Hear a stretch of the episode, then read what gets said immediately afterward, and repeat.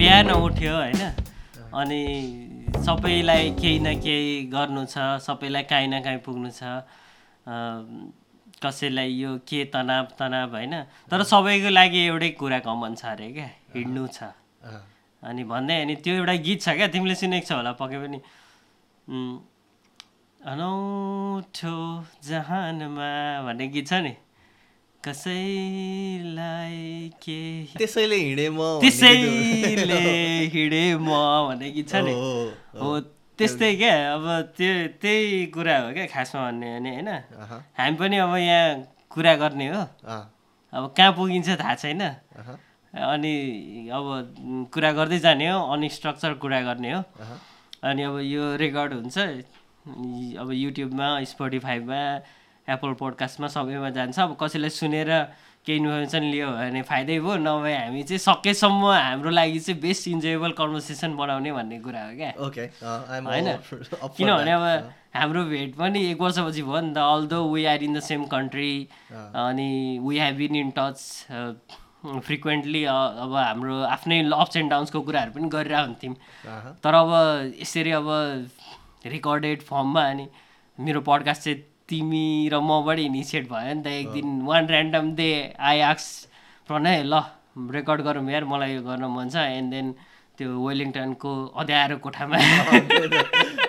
होइन त्यो फोनबाट त्यही पनि का त्यो त्यो भिडियो हेर्दाखेरि चाहिँ होइन अहिले that could have been better जस्तो लाग्छ तर आई थिङ्क इट्स लाइफ होइन? It's a. Learning experience we learn every day त्यही त अब के छ त यार ब्रदर अनि त्यति बेलाको तिम्रो होइन थट्स र अहिलेको थट्समा के के चेन्ज भयो त आफ्टर वान इयर के लाग्छ तिमीलाई? थट्सहरू त अब धेरै नै चेन्ज भएको छ होइन? कुनै कुनै सेन्समा चेन्ज पनि भएको छ कुनै कुनै सेन्समा चेन्ज पनि भएको छैन होइन? हुन्छ नि अब पर्सनल सर्कमस्टान्सेसहरू लाइफको चेन्ज भएको छ है? अब ठाउँ चेन्ज गरियो त्यति बेला वेलिङटनमा थियो अहिले अब हक्सबेमा छु होइन?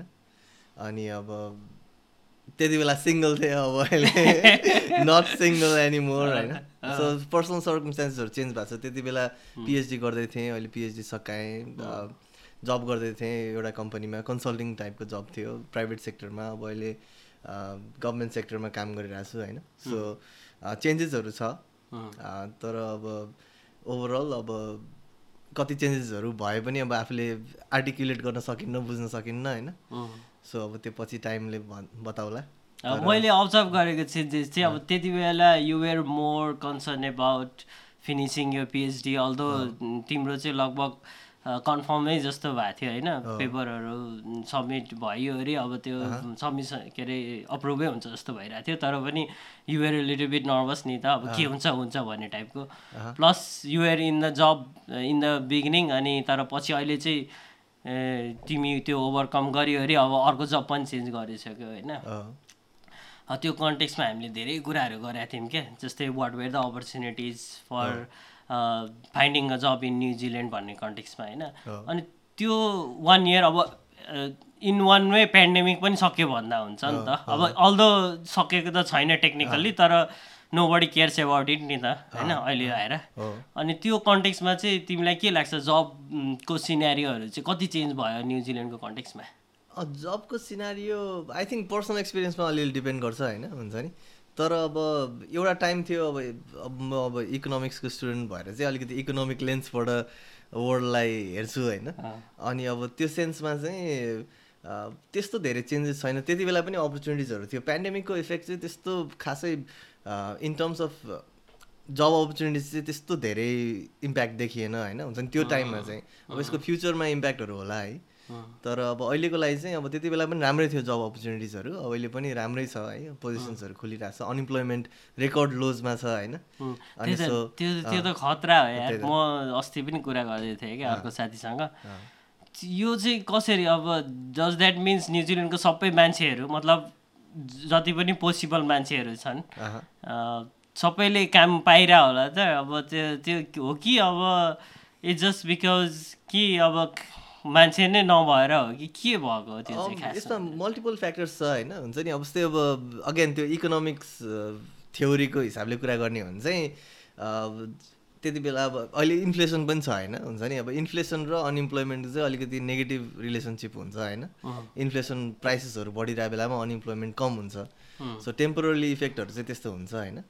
अनि त्यही त्यही नै कोर्स भइरहेको अहिले। जस्तै प्राइसेस बढिरहेको छ होइन? त्यो नेगेटिभ साइड अफ थिङ्स भयो। तर त्यो नेगेटिभ साइड अफ थिङ्समा चाहिँ अनइम्प्लोइमेन्ट लो हुन्छ होइन? सो त्यही नै भइरहेको अहिले देखिरहेको पनि त्यही नै हो। तर अब यो चाहिँ लङ लास्टिङ हुँदैन होइन? अब इभेन्चुली चाहिँ प्राइसेस कन्ट्रोलमा ल्याउनलाई गभर्मेन्टले सर्टन पोलिसिसहरू इनेक्ट गर्छ त्यसको फेरि अब नेगेटिभ इफेक्ट चाहिँ अनइम्प्लोइमेन्ट पनि बढ्दै जाने हुन्छ होइन? सो अब अहिले चाहिँ हामीहरू प्राइसेस हाई अनइम्प्लोइमेन्ट लो स्टेटमा छौँ। अब सुन चाहिँ अब पछि फ्युचरमा चाहिँ अब अनइम्प्लोइमेन्ट हाई प्राइसेस गेटिङ भन्नुको मतलब भन्नुको मतलब जब मार्केट सेचुरेटेड भयो भन्ने चाहिँ होइन। अझै पनि टन्नै जबहरू पाइन्छ। प्लस अब यो चाहिँ टेम्पोररी इफेक्ट भन्ने बुझ्न सक्यो होइन त। टेम्पोररीली अब अनइम्प्लोइमेन्ट लो छ तर अब यो इन्फ्लेसन जुन छ अब प्राइसेसहरू इन्क्रिज भइरहेको कुरालाई पनि अब एउटा प्रब्लम हो नि त किनभने कस्ट अफ लिभिङ इन्क्रिज भइरहेछ होइन। त्यो कारणले चाहिँ प्राइसेस बढ्दाखेरि चाहिँ अब गभर्मेन्टले के एक्सन लिनु पऱ्यो प्राइसेस त्यसरी बढ नबढ्न दिनलाई।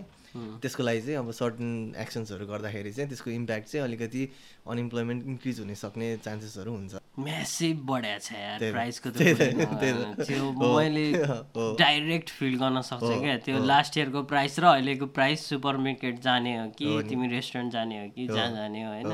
म्यासिभ बढाएको छ होइन। गोइङ ब्याक टु यर कुरा होइन जस्तै जब पाउने केसमा चाहिँ जुन वान इयरको ट्रान्जिसनमा चाहिँ तिमीले के डिफ्रेन्स पायो in terms of competition personally personally चाहिँ अब मलाई चाहिँ अब मेरो आफ्नो पर्सनल इक्जाम्पल हेर्दाखेरि चाहिँ अब म वेलिङटनबाट हक्सबे सिफ्ट भएँ होइन? अब वेलिङटन भनेको क्यापिटल सिटी न्युजिल्यान्डको होइन? प्लस मोर पपुलेटेड ठाउँ होइन? अकल्यान्ड वेलिङटन मेजर सिटिजहरू न्युजिल्यान्डको त तिनीहरू नै हो नि त। अनि अब म चाहिँ अब एउटा हक्सबे भनेर त रिलेटिभली लेस अर्बन एरिया हो नि त वेलिङटन र अकल्यान्ड भन्दा। तर पनि म यहाँ आउने बित्तिकै जब सर्च गर्दाखेरि इमिडिएटली नै जब पाएँ भनौँ न होइन। सो त्यो सेन्समा चाहिँ जब मार्केट राम्रै छ भने जस्तो टाइपको मेरो चाहिँ इम्प्रेसन त्यो थियो है। अनि अब अहिले म जुन म हक्सपे डिएचबीमा काम गर्छु होइन डिस्ट्रिक्ट हेल्थ बोर्डमा अनि त्यहाँ पनि अपर्च्युनिटिजहरू खुल्नै रहेछ होइन। हुन्छ नि इभन स्किल्स स्किल स्टाफहरूलाई रिटेन गर्न पनि गाह्रो भइरहेछ म्यासिभ अहिले टर्नओभर पनि हाई होइन। हरेक इन्डस्ट्रीमा मान्छेहरू जब चेन्ज गर्ने पनि एकदम रेकर्ड हाई लेभलमा होइन। त्यस्तो भइरहेछ।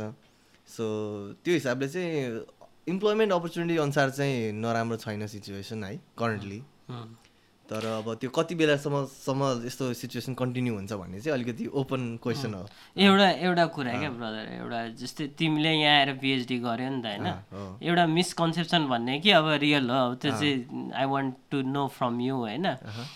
पिएचडी गरेपछि अथवा मास्टर डिग्री गरेपछि चाहिँ झन् जब नपाउने चान्सेसहरू बढ्ने ओभर क्वालिफाइड हुने हो र न्युजिल्यान्डमा मैले त्यस्तो कुराहरू सुनिरहन्छु क्या कता कता।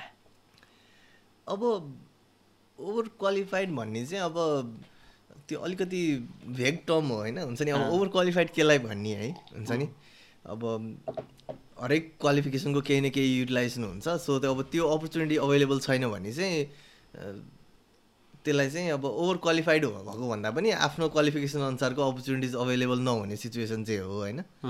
अनि अब तर मलाई चाहिँ न्युजिल्यान्डमा चाहिँ त्यस्तो सिचुएसन छ जस्तो लाग्दैन है। हुन्छ नि मेरो पर्सनल एक्सपिरियन्समा चाहिँ यहाँनिर चाहिँ त्यस्तो ल यो मान्छेको एज कति भयो होइन? हुन्छ नि अथवा यो मान्छेको क्वालिफिकेसन यति भयो भन्ने हिसाबले चाहिँ हायरिङ डिसिजन्सहरू हुने हुने चाहिँ अलिक कम छ यहाँनिर न्युजिल्यान्डमा चाहिँ। अब फर इक्जाम्पल मेरो अब युएसमा पनि एक्सपिरियन्स छ होइन? हुन्छ नि युरोपमा नि एक्सपिरियन्स छ बसेको काम गरेको होइन? हुन्छ नि तिनीहरूमा चाहिँ अलिकति बिगर मार्केटहरू भएको भएर चाहिँ त्यहाँ त्यस्तो ओभर क्वालिफाइड हुने भन्ने टाइपको सिचुएसनहरू हुनसक्छ होइन हुन्छ तर अब यहाँ चाहिँ मोस्ट वर्कफोर्सहरू चाहिँ अब अलिकति टुरिज्म इन्डस्ट्रीमा फोकस छ अनि अब अलिकति पोलिसी लेभलमा जुन चाहिँ मेरो मेरो इन्डस्ट्री हो होइन हुन्छ नि? अलिकति पोलिसी एनालाइसिस टाइपको अलिकति डाटा स्टफहरू होइन हुन्छ नि? यस्तोमा चाहिँ अब अलिकति त्यति धेरै स्किल म्यान पावर नभए भएर चाहिँ त्यो इन्डस्ट्री चेन्ज गरेर कोही आउँछ भने स्किल सिक्छ भने दे आर वेलकम होइन? वेलकम नै छ अब तिमीले उसको कुरा गरिहाल्यो होइन? डाटा मेरो इन्डस्ट्री डाटा इन्डस्ट्री भनेर होइन? मलाई पर्सनल्ली होइन एकदम कन्फ्युजन छ क्या। डाटा साइन्टिस्ट भन्छ होइन? डाटा एनालिस्ट भन्छ बिजनेस एनालिस्ट भन्छ। वाट आर द डिफरेन्स हो अब डाटा एनालिस्ट र अब डाटा साइन्टिस्टमा चाहिँ सिमिल्यारिटिजको कुरा गर्दाखेरि चाहिँ दुईजनाले नै डाटा नै हेर्ने हो होइन? हुन्छ नि? तर अब त्यो मेथोडोलोजिकल अप्रोचमा चाहिँ अब डाटा साइन्टिस्ट र डाटा एनालिस्टमा चाहिँ अलिकति फरक हुन्छ। जस्तै डाटा एनालिस्ट चाहिँ तिनीहरू चाहिँ अब फेरि अब बिफोर सेङ द्याट होइन? हुन्छ नि? के डिफ्रेन्सेस भन्दा पनि अब दिज आर डिफ्रेन्ट रोल्स है? त्यो यो रोल चाहिँ मोर राम्रो यो रोल सुपिरियर यो रोल इन्फिरियर भन्ने पनि होइन हुन्छ नि? अब एउटा एकदमै एक्सिलेन्ट डाटा एनालिस्ट एउटा मिडियोको डाटा साइन्टिस्ट भन्दा मोर भ्यालुएबल हो होइन? हुन्छ नि एउटा एक्सिलेन्ट डाटा साइन्टिस्ट चाहिँ एउटा मिडियोको डाटा एनालिस्ट भन्दा मोर भ्यालुएबल हो। सो ह्याभिङ सेट द्याट होइन हुन्छ नि डिफ्रेन्सेस चाहिँ छ यो दुइटा रोलहरूमा होइन? अब डाटा एनालिस्ट चाहिँ more concern about what is what is happening right now भन्ने कुरासँग चाहिँ डाटा एनालिस्ट मोर कन्सर्न हो भने चाहिँ डाटा साइन्टिस्ट चाहिँ more concern about what is going to happen हुन्छ नि अलिकति more prediction based future based होइन? हुन्छ नि त्यस्तो एनालाइसिस चाहिँ डाटा साइन्टिस्ट इन्ट्रेस्टेड हुन्छ। सो डाटा एनालिस्टले चाहिँ करेन्ट डाटा हेरेर चाहिँ अब अहिले ट्रेन्ड कस्तो छ हुन्छ नि? प्याटर्न्सहरू कस्तो छ? कस्तो हाइपोथेसिसहरू क्रिएट गर्ने हो? हामीले चाहिँ यो डिरेक्सनमा गइरहेछौँ है अथवा हामी यो डिरेक्सनमा यस्तो ट्रेन्डहरू देखिया छ भने जस्तो टाइपको त्यस्तो एनालाइसिस गर्ने चाहिँ डाटा एनालिस्ट भयो। अब डाटा साइन्टिस्ट चाहिँ goes a little bit further होइन? उनीहरूले चाहिँ त्यो पनि गर्छ प्लस अब चाहिँ फ्युचरमा चाहिँ के हुनेवाला छ त? डाटा एक्सट्र्याक्टिङ अनि माइनिङ डाटा माइनिङहरू चाहिँ एनालिस्टतिर पऱ्यो कि साइन्टिस्टतिर पऱ्यो अब त्यो दुइटैमा पर्छ होइन? हुन्छ नि? किनभने त्यो एउटा लेभल अफ डाटा प्रोसेसिङ त दुइटैले गर्नु पऱ्यो होइन? हुन्छ नि? किनभने डाटा र हुन्छ होइन? हुन्छ नि? धेरै भेरिएबलहरू हुन्छ। त्योबाट अब मोस्ट मिनिङफुल इन्फर्मेसन एक्सट्र्याक्ट गर्नु पऱ्यो होइन सो अब डाटा एनालिस्टले पनि गर्छ तर डाटा साइन्टिस्टले चाहिँ अलिकति धेरै टाइम स्पेन्ड गर्छ त्यो गर्ने प्रोसेसमा चाहिँ। किनभने अब डाटा साइन्टिस्टले चाहिँ जस्ट अब त्यो जे कुरा भिजिबल छ इमिडिएटली भन्नेमा मात्र फोकस गर्ने भन्दा पनि अब हिडन कुराहरू पनि छ कि भनेर धेरै नै टाइम त्यो डाटालाई स्क्रब गर्ने त्यो हुन्छ नि त्यसलाई बिट गर्ने प्रोसेसमा जान्छ कि। सो लट अफ टाइम त्यो डाटा साइन्टिस्टको चाहिँ जस्ट त्यो डाटालाई हेर्दै हुन्छ नि त्यो यताबाट हेर्दै उताबाट हेर्दै त्यस्तो डिफ्रेन्ट एङ्गल्सबाट हेर्दै नै बित्ने हुन्छ कि? सो डाटा साइन्टिस्ट चाहिँ अलिकति मोर रिगरस अलिकति स्ट्याटिस्टिकल पनि बेस्ड अलिकति मसिन लर्निङ अलिकति हुन्छ नि अब रिसेन्ट त्यो सोफिस्टिकेटेड एल्गोरिदम्सहरूमा बेस्ड भएर फ्युचर प्रेडिक्सन गर्ने टाइपको हुन्छ भने चाहिँ डाटा एनालिस्ट चाहिँ मोर अब एक्जिस्टिङ डाटालाई अलिकति सर्फेस लेभलमै हेर्ने तर त्योबाट चाहिँ एकदम इन्ट्रेस्टिङ इन्साइट्सहरू चाहिँ के जेनेरेट गर्न सकिन्छ भन्ने कुरामा चाहिँ मोर इन्ट्रेस्टेड चाहिँ डाटा एनालिस्ट हुन्छ। त्यो हिसाबले हेर्दाखेरि पोलिसी मेकर्स अथवा top ledger top level management more rely on data analyst अनि तर अरू चाहिँ मतलब मिड लेभल म्यानेजर चाहिँ डाटा साइन्टिस्टसँग रिलाइ गर्छन् भन्न मिल्छ? कि त्यस्तो एक्ज्याक्टली होइन? त्यसरी सोच्न पनि मिल्छ किनभने अब डाटाको मल्टिपल भ्याल्युजहरू हुन्छ होइन? हुन्छ नि एउटा अपरेसनल लेभल अफ डाटा हुन्छ होइन? हुन्छ नि त्यो डे टु डे अपरेसन्समा कुन डाटाले इन्फर्म गर्छ भने जस्तो होइन? एउटा चाहिँ मोर अब ट्याक्टिकल लेभल हुन्छ होइन? त्योभन्दा एक स्टेप माथि है। त्यो चाहिँ अब त्यो अपरेसनल कुराहरूलाई ह्यान्डल गर्नलाई कस्तो ट्याक्टिक्सहरू चाहिँ इम्प्लिमेन्ट गर्ने भने जस्तो अनि एउटा चाहिँ अब मोर अब हाई लेभल स्ट्राटेजिक टाइपको लेभल हुन्छ होइन जहाँ चाहिँ अब एउटा भिजन कसरी सेट गर्ने होइन हुन्छ नि कुन डिरेक्सनमा जाने भने जस्तो अनि यो सबै लेभल्सहरूलाई चाहिँ डाटाले इन्फर्म गर्न सक्ने टाइपको अहिले सिचुएसन छ होइन हुन्छ नि डाटा एकदम म्यासिभ अहिले हरेक इन्डस्ट्रीले एकदमै धेरै डाटा कलेक्ट गर्ने होइन हुन्छ नि। त्यस्तो सबै सिचुएसनमा चाहिँ अब स्ट्राटेजिक ट्याक्टिकल अनि अपरेसनल तिनटै लेभललाई एड गर्ने डाटाको रोल छ अहिले होइन? अनि ह्याभिङ सेट द्याट अब डाटा एनालिस्ट र डाटा साइन्टिस्ट दुई दुवैजनाको चाहिँ त्यो तिनटै रोल लेभलमा चाहिँ इन्फ्लुएन्स हुन्छ। तर प्रोसेस चाहिँ कस्तो हुन्छ भन्दाखेरि चाहिँ एभ्री डाटा साइन्टिस्ट चाहिँ एउटा डाटा एनालाइसिस प्रोसेसबाट जानै पर्छ होइन? अनि एउटा डाटा एनालिस्टले चाहिँ यो हाइपोथेसिसहरू क्रिएट गर्छ कि होइन? उनीहरूले चाहिँ अब यो यो डाटाले चाहिँ यस्तो भनिरहेछ। यो हो साँचो हो कि होइन? होइन? ट्रु हो कि होइन? यसलाई अझै इन्भेस्टिगेट गर्नुपर्ने हो कि? अथवा यसलाई चाहिँ रिजेक्ट गर्ने हो कि? के गर्ने हो? भने जस्तो एउटा क्वेसन्सहरू फर्म गर्छ होइन? अनि त्यो राइट क्वेसन्सहरू फर्म गर्नु पनि एकदमै इम्पोर्टेन्ट हुन्छ। अनि त्यसपछि डाटा साइन्टिस्ट चाहिँ दे दे कम इन अनि दे टेस्ट दोज क्वेसन्स के हुन्छ नि? अब त्यस्तो त्यो क्वेसनहरूको चाहिँ फर्दर पर्स्यु गर्ने हो कि? अथवा त्यो क्वेसनको भ्याल्यु छ कि छैन भने जस्तो। सो त्यही नै हो है? अनि जस्तो बिजनेस एनालिस्ट भनेको चाहिँ के हो? द्याट जस्ट अ ट्रम त्यो दुइटैलाई फिट हुने त्यो बिजनेस एनालिस्ट भनेर चाहिँ अब they are trying to make the business process more efficient होइन? हुन्छ नि? सो बिजनेस एनालिस्ट चाहिँ अब डाटामा पनि काम गर्न सक्छ होइन?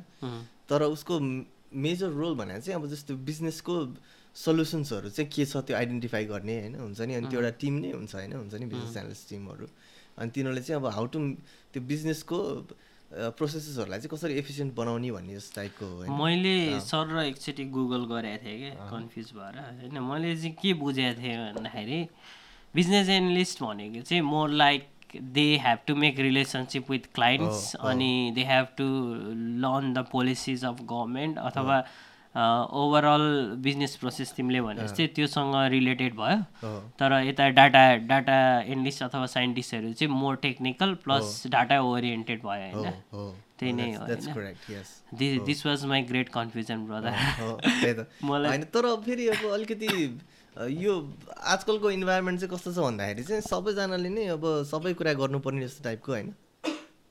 अलिकति ट्रान्सडिसिप्लिनरी छ क्या हुन्छ नि म्याक्सिमम् जब्सहरू है हुन्छ नि सबै कुरा गर्नुपर्ने लिटल बिट अफ एभ्रिथिङ भने जस्तो टाइपको होइन हुन्छ नि। अँ यार साँच्चै त्यो चाहिँ यार न्युजिल्यान्डमा झन् बढी हो कि अब त्यो मैले ढिलो थाहा पाएको सबै वर्ल्ड वाइडै यस्तै हो। तिमीलाई के लाग्छ? होइन अब अहिले ऊ हो नि त अलिकति अब मल्टिपल एङ्गल्सबाट बिजनेस प्रब्लम्सहरूलाई हेर्ने टाइपको सिचुएसन छ होइन। अँ, अनि सो अब त्यसमा डाटा पनि बुझ्नु पऱ्यो होइन हुन्छ नि त्यो एउटा टेक्निकल स्किल्सहरू पनि चाहियो सफ्ट स्किल्सहरू पनि चाहियो होइन हुन्छ नि रिलेसनसिप बिल्डिङदेखि लिएर कम्युनिकेसन स्किल्सदेखि लिएर टेक्निकल कोर टेक्निकल स्किल्सदेखि लिएर होइन हुन्छ नि सबै कुरा चाहियो है। अनि सो अब अलिकति ओभरअल प्याकेज जस्तो टाइपको मान्छेहरू चाहिँ अलिकति मोर अपर्च्युनिटी हुने जस्तो टाइपको सिचुएसन पनि छ अहिले। के अरे डाटा त अब फ्युचर हो होइन त्यो। त त्यो संसारभरिकै फ्युचर भइहाल्यो होइन।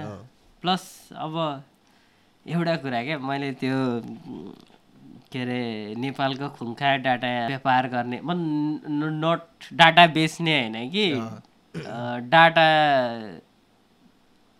यार भन्ने होइन डाटावाला कम्पनी चलाउने क्या। डाटाबाट चाहिँ कम्पनीहरूलाई बिजनेस प्रोसेस इम्प्रुभ गर्नको लागि कन्सल्टेन्ट टाइपको एउटा। बिजनेस चलाउने खुङ्खार मान्छेको इन्टरभ्यू सुनेको थिएँ होइन। And then he gave me an example क्या। Not me he gave an example कि डाटाले कसरी मान्छेलाई ह्याप्पिनेस गराउन सक्छ भनेर क्या होइन? अनि उम्, मलाई लास्ट टाइम मन पऱ्यो क्या किनभने नेपालमा चाहिँ युजल्ली तिमी अब बाहिर कहीँ गएर आएर चाहिँ थानकोटमा जाम पर्छ नि त होइन? मह्म। तिमीसँग डाटा छैन क्या किनभने ट्राफिक हेर्न मिलेन क्या हो कहाँ जाम छ के छ भनेर मिलेन होइन? अनि नमिलिसकेपछि चाहिँ युआर मेन्टली फ्रस्ट्रेटेड अनि तिमी if you would have data you could make decision क्या? अर्को वेबाट जान मिल्थ्यो कि? अथवा तिमी कहीँ बाहिर थियो भने वान नाइट मतलब त्यसले चाहिँ के गर्दो रहेछ भने अल्टिमेटली मेन्टल हेल्थमा हेल्प गर्यो नि त होइन? त्यो इक्जाम्पल दिएको थिएँ क्या? अनि मलाई त वा दिस इज अमेजिङ होइन? अनि अब त्यस्तै त्यस्तै अब यहाँ त कति युज हुन्छ नि त अब हरेक कुराहरू डाटाहरू होइन? डाटा इज द फ्युचर अब मसिन लर्निङको कुरा गर्यो तिमीले अघि होइन? अनि अब एआईको कुराहरू गर्यो होइन? अब डाटा त डाटा नै हो होइन। न्युजिल्यान्डको कन्टेक्समा क्या? मैले यो data analyst data analyst personally होइन? अब मलाई पनि एक हिसाबले एउटा इन्ट्रेस्टेड छ। I haven't decided which pathway I will go after finishing my masters होइन? तर त्यो पनि एउटा वान अप्सन छ नि त। अनि त्यो हिसाबले चाहिँ न्युजिल्यान्डको कन्टेक्समा चाहिँ एउटा डाटा एनालिस्ट हुनलाई अथवा इन्ट्री लेभलमा स्टार्ट गर्नलाई चाहिँ what are the skills required जस्तै भेरी बेसिक लाइक यो चाहिँ चाहिन्छ चाहिन्छ। भन्ने हिसाबले चाहिँ के के छ न्युजिल्यान्डको कन्टेक्समा न्युजिल्यान्ड कन्टेक्समा भन्दा नि it I think it applies everywhere होइन? हुन्छ नि त्यो अब नेपाल होस् अथवा न्युजिल्यान्ड होस् अथवा anywhere in the world people are realising the power of data होइन? हुन्छ नि तिमीले भने जस्तै डाटा भनेको अल्टिमेटली इट्स इन्फर्मेसन होइन? अनि इन्फर्मेसन इज पावर भन्छ नि होइन? त्यही नै हो कि? हुन्छ नि? The more information you have the more powerful you are powerful in terms of like making decisions होइन? हुन्छ नि? अनि you want to make best decisions for yourself or if you are in a business for the business होइन? हुन्छ नि? अनि so अब त्यो डाटाको काम भनेर चाहिँ त्यो इन्फर्मेसन प्रोभाइड गर्ने हो कि? होइन? हुन्छ नि? So everyone can make better decisions भन्ने कुरा हो होइन? अनि अब त्यसको लागि चाहिँ अब अब स्किल्सहरू चाहिन्छ होइन? हुन्छ नि? अनि नम्बर वान स्किल चाहिँ के भन्दाखेरि चाहिँ एउटा I think it's a right attitude होइन? हुन्छ नि? एउटा right attitude towards like understanding what data analysis is हुन्छ नि? अनि त्यसले चाहिँ अब uh, एउटा एउटा क्वान्टिटेटिभ माइन्ड पनि चाहियो होइन? हुन्छ नि? एउटा एउटा क्वान्टिटेटिभ किनभने डाटा भने मोस्टली क्वान्टिटेटिभ एनालाइसिस हुन्छ होइन? क्वालिटेटिभ पनि हुन्छ। क्वालिटेटिभ पनि डाटा नै हो होइन? हुन्छ नि? तर अब आजकल चाहिँ ट्रेन्ड चाहिँ more quantitative based data analysis भएको भएर चाहिँ एउटा क्वान्टिटेटिभ माइन्ड पनि चाहियो होइन? हुन्छ नि? म्याथमेटिकल स्किल्सहरू चाहियो अथवा त्यो म्याथमेटिकल स्किल्सहरू डेभलप गर्न सक्ने आफ्नो एउटा इन्क्लिनेसन चाहियो होइन? सो त्यो त्यो चाहियो। सेकेन्ड अब स्ट्याटिस्टिक्सको नलेजहरू हुनु पऱ्यो होइन? हुन्छ नि? बेसिक एभरेजेसहरूसँग कसरी डिल गर्ने होइन? हुन्छ नि स्ट्यान्डर्ड डेभिएसन्सहरूसँग कसरी डिल गर्ने होइन? हुन्छ नि बेसिक फ्रिक्वेन्सी डिस्ट्रिब्युसन्सहरू होइन? हुन्छ नि यस्तो यस्तो बेसिक स्ट्याटिस्टिकल कन्सेप्ट्सहरूको पनि अवेरनेस चाहियो होइन? अनि अब थर्ड अब सफ्टवेयरको कुराहरू आउँछ होइन? हुन्छ नि डाटा एनालाइसिसहरू चाहिँ अब सफ्टवेयरसँग पनि रिलेटेड छ। अनि सो अब एक्सेल धेरै बिजनेसहरूमा अझै पनि एक्सेल युज हुन्छ होइन? हुन्छ नि सो एक्सेलको राम्रो नलेज कम्पिटेन्सी चाहियो। अनि अब अहिले आर पाइथनहरू जस्तो टाइपको प्रोग्रामिङ ल्याङ्ग्वेजहरू पनि छ होइन? हुन्छ नि? तिनीहरूको पनि अब नलेज चाहियो। सो अब एन्ट्री लेभलमा चाहिँ यस्तै नै कुराहरू हो मेनली चाहिने होइन? हुन्छ नि? अनि अब one of the most important कुरा चाहिँ फेरि अब डाटा भने पनि एउटा मिन्स टु एन एन्ड हो कि एउटा एन्ड इन इट सेल्फ होइन कि हुन्छ नि? किनभने त्यो डाटाको रोल भने पनि it's a solving a problem for it's solving another problem हो कि हुन्छ नि? डाटा एनालाइसिस चाहिँ त्यो डाटा एनालाइसिस नै गर्छु भनेर गर्ने होइन कि? एउटा एउटा बिगर प्रब्लम सल्भ गर्नलाई गर्ने हो नि त। सो त्यसको एउटा युज केस छ नि त। अनि त्यो युज केस के हो भन्ने कुराको अन्डरस्ट्यान्डिङ पनि एकदम जरुरी छ कि? होइन? त्यो बिजनेस प्रब्लम के हो त? तिमीले भन्न खोजेको चाहिँ जुन बिजनेसमा तिमी इन्भल्भ छौ त्यसको भिजन के हो वाट वर्क दे डु भन्ने पनि थाहा पाउनु थाहा पाउनु पऱ्यो। त्यो त एब्सोल्युटली भाइटल हो। किनभने अब त्यो डाटा एनालाइसिसमा अब बिजनेसलाई सर्भे नगर्ने कुरा एनालाइज गरेर त भएन। होइन? सो उनीहरूलाई के चाहिएको छ त? त्यो बिजनेस निड के हो त? होइन? हुन्छ नि कुन चाहिँ क्वेसन्सहरू चाहिँ हामीले त्यो डाटाको हेल्प थ्रु एन्सर गर्न खोजिरहेको होइन? हुन्छ नि? त्यो बिजनेस प्रब्लम के हो भन्ने कुराको पनि एकदम राम्रो अवेरनेस हुनु पऱ्यो अनि त्यो अवेरनेस छैन भने चाहिँ त्यो अवेरनेस लिनलाई चाहिँ के के स्टेप्सहरू चाल्नुपर्छ भन्ने कुराको पनि नलेज हुनु पऱ्यो होइन? हुन्छ नि? फर इक्जाम्पल अब डाटाले सबै कुरा एन्सर गर्दैन कहिले काहीँ त्यो डोमेन एक्सपर्ट्सहरूसँग पनि कुरा गर्नुपर्ने हुन्छ होइन? अब त्यो डाटाले कहिलेकाहीँ कुन चाहिँ रेलेभेन्ट डाटा हो कुन चाहिँ होइन भन्ने कुरा थाहा पाउनलाई पनि त्यो इन्डस्ट्रीको एक्सपर्टसँग कुरा गऱ्यो भने कति कुराहरू क्लियर हुन्छ कि? त्यो मान्छे अब इन्डस्ट्री एक्सपर्ट चाहिँ डाटा टेक्निकल नभए पनि उसलाई इन्डस्ट्री नलेज यति हुनसक्छ कि उसले राइट ठाउँमा गाइड गर्न सक्छ कि? सो यो कुराहरू पनि माइन्डफुल हुनु पऱ्यो होइन? हुन्छ नि? यो सबै कुराहरूको स्किल्स भयो भने चाहिँ I think you can be a successful data analyst successful data scientist यो दामी कुरा आयो यार। मैले हल्का समराइज गर्छु है। फर्स्ट कुरा तिमीले के भन्यो भने म्याथमेटिकल माइन्ड भनौँ न एक हिसाबले। अनि स्ट्याटिस्टिकल नलेज भन्यो। त्यसपछि सफ्टवेयर टुल्स भन्यो। फोर्थ भनेको तिमीले चाहिँ जस्तै कम्पनीको पोलिसी अथवा what they live for vision भ्याल्युजसँग चाहिँ अन्डरस्ट्यान्डिङ भन्यो होइन? अनि लगभग त्यही फोर चारवटा कुराहरू गरेँ होइन एक्सिलेन्टली गर्न सक्ने भने त I think that's all you need अब मिस गरिनँ होइन? यसलाई अझै ब्रेकडाउन गरिदेऊ न जस्तै सफ्टवेयर्सको कुरा गऱ्यौ नि। What software do I need for example मैले डाटा एनालिस्टको लागि इन्ट्री लेभलमा जब अप्लाई गरेँ भने what software skills do I need I think data analyst लेभलमा चाहिँ what you're interested in is basically visualisation होइन हुन्छ नि? एउटा किनभने डाटा एनालाइसिसको चाहिँ एउटा अल्टिमेट गोल भनेको चाहिँ टेलिङ अ स्टोरी हो कि होइन? हुन्छ नि? You want tell a story what the data is telling you होइन? हुन्छ नि? अनि अब यो अलिकति बिगर कुरा हो तर अब everything in life is telling a story के हुन्छ नि? यु टेल अ स्टोरी होइन?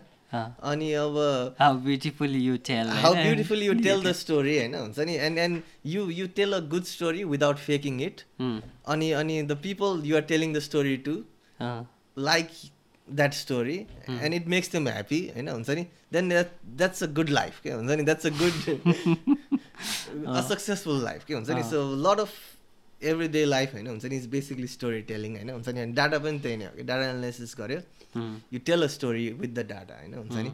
अनि त्यो स्टोरी टेलिङको एउटा मिडियम चाहिँ भिजुलाइजेसन हो होइन? हुन्छ नि लाइक त्यो डाटा भिजुलाइजेसन होइन? अनि सो त्यो डाटा भिजुलाइजेसन गर्ने टुल्सहरू चाहिँ अब सफ्टवेयर्सहरूले गर्छ होइन? हुन्छ नि अब एनालिटिकल लेभलमा चाहिँ अब एक्सेल पनि एउटा एक्सिलेन्ट टुल हो होइन? हुन्छ नि एक्सेल अब यसको लिमिटेसन्सहरू छ होइन? हुन्छ नि? अब जस्तै कम् अलिक मोर सोफिस्टिकेटेड प्रोग्रामिङ ल्याङ्ग्वेजहरूले गर्न सक्ने क्यापेसिटी एक्सेलको नभए पनि होइन? हुन्छ नि? It's it's more widely use होइन? हुन्छ नि? एभ्री अर्गनाइजेसनसँग माइक्रोसफ्ट अफिस हुने भएर चाहिँ कति कुराहरू चाहिँ एनालाइसिसहरू चाहिँ अझै पनि एक्सेल बेसिसमा हुन्छ होइन? हुन्छ नि? सो एक्सेल पनि एउटा एक्सिलेन्ट टुल हो। Excel power Microsoft power BI power BI पनि एकदमै इम्पोर्टेन्ट टुल हो होइन? बिजनेस इन्टेलिजेन्स टुल हो माइक्रोसफ्ट पावर बिआई ट्याब्लो भयो होइन? हुन्छ नि? दिज आर मोर त्यो एनालिस्ट लेभलमा चाहिँ चाहिने स्किल्सहरू चाहिँ सफ्टवेयर स्किल्सहरू चाहिँ यिनीहरू हो। अब मोर अब डाटा साइन्टिस्ट लेभलमा जाने मसिन लर्निङ डिप लर्निङ एल्गोरिजम्सहरू आफ्नो डाटा एनालाइसिसमा युज गर्ने हो भने स्ट्याटिस्टिकल टेक्निक्सहरू युज गर्ने हो भने अब आर पाइथन अब पाइथन अब अहिले एकदमै धेरै मोर पपुलर छ होइन? हुन्छ नि? Because it can do pretty much everything हुन्छ नि? General purpose open source open source free होइन? हुन्छ नि? So general purpose programming language होइन हुन्छ नि? स्ट्याटिक्सिस पनि गर्न मिल्यो डाटा भिजुलाइजेसन पनि गर्न मिल्यो होइन? हुन्छ नि? अनि जस्ट प्रिटी मच एभ्रिथिङ के हुन्छ नि? सो पाइथन एकदमै एसेन्सियल स्किल्स हो होइन? गोइङ फरवर्ड आर पनि अब अलिकति स्ट्याटिस्टिकल बेस्ड हो होइन? हुन्छ नि? तर you can do a lot of stuff आरबाट पनि होइन? हुन्छ नि? सो आर भयो पाइथन भयो एक्सेल भयो पावर बिआई ट्याब्लो यिनीहरू नै हो मेन डाटा सफ्टवेयर्सहरू होइन। बाँकी कुराहरू भनेको त यो प्यासन अनि त्यसपछि कम्पनीसँगको रिसर्च चाहियो होइन। अफकोर्स हुन्छ नि। I think understanding the business problem is is is absolutely vital हुन्छ नि। त्यो त्यो there is no point of building a sophisticated model होइन हुन्छ नि। एकदमै खतरा मोडल बनाएर त्यसको चाहिँ केही पनि युज केस नै छैन भने त्यो पनि काम लागेन होइन हुन्छ नि। त्यही त आई थिङ्क वी कभर्ड धेरै राम्रो कुरा है। यो चाहिँ किनभने पर्सनल्ली म चाहिँ हरेक कन्भर्सेसनबाट चाहिँ पर्सनल्ली मलाई के फाइदा हुन्छ भन्ने सोच्छु होइन। मैले यदि डाटा एनालिस्टमा जानु मन लाग्यो भने this is something okay video rewind गरेर हेर्न मिल्यो होइन। अनि ल के के चाहिने रहेछ okay I know what I need अनि आई क्यान स्टार्ट भने जस्तो भयो होइन।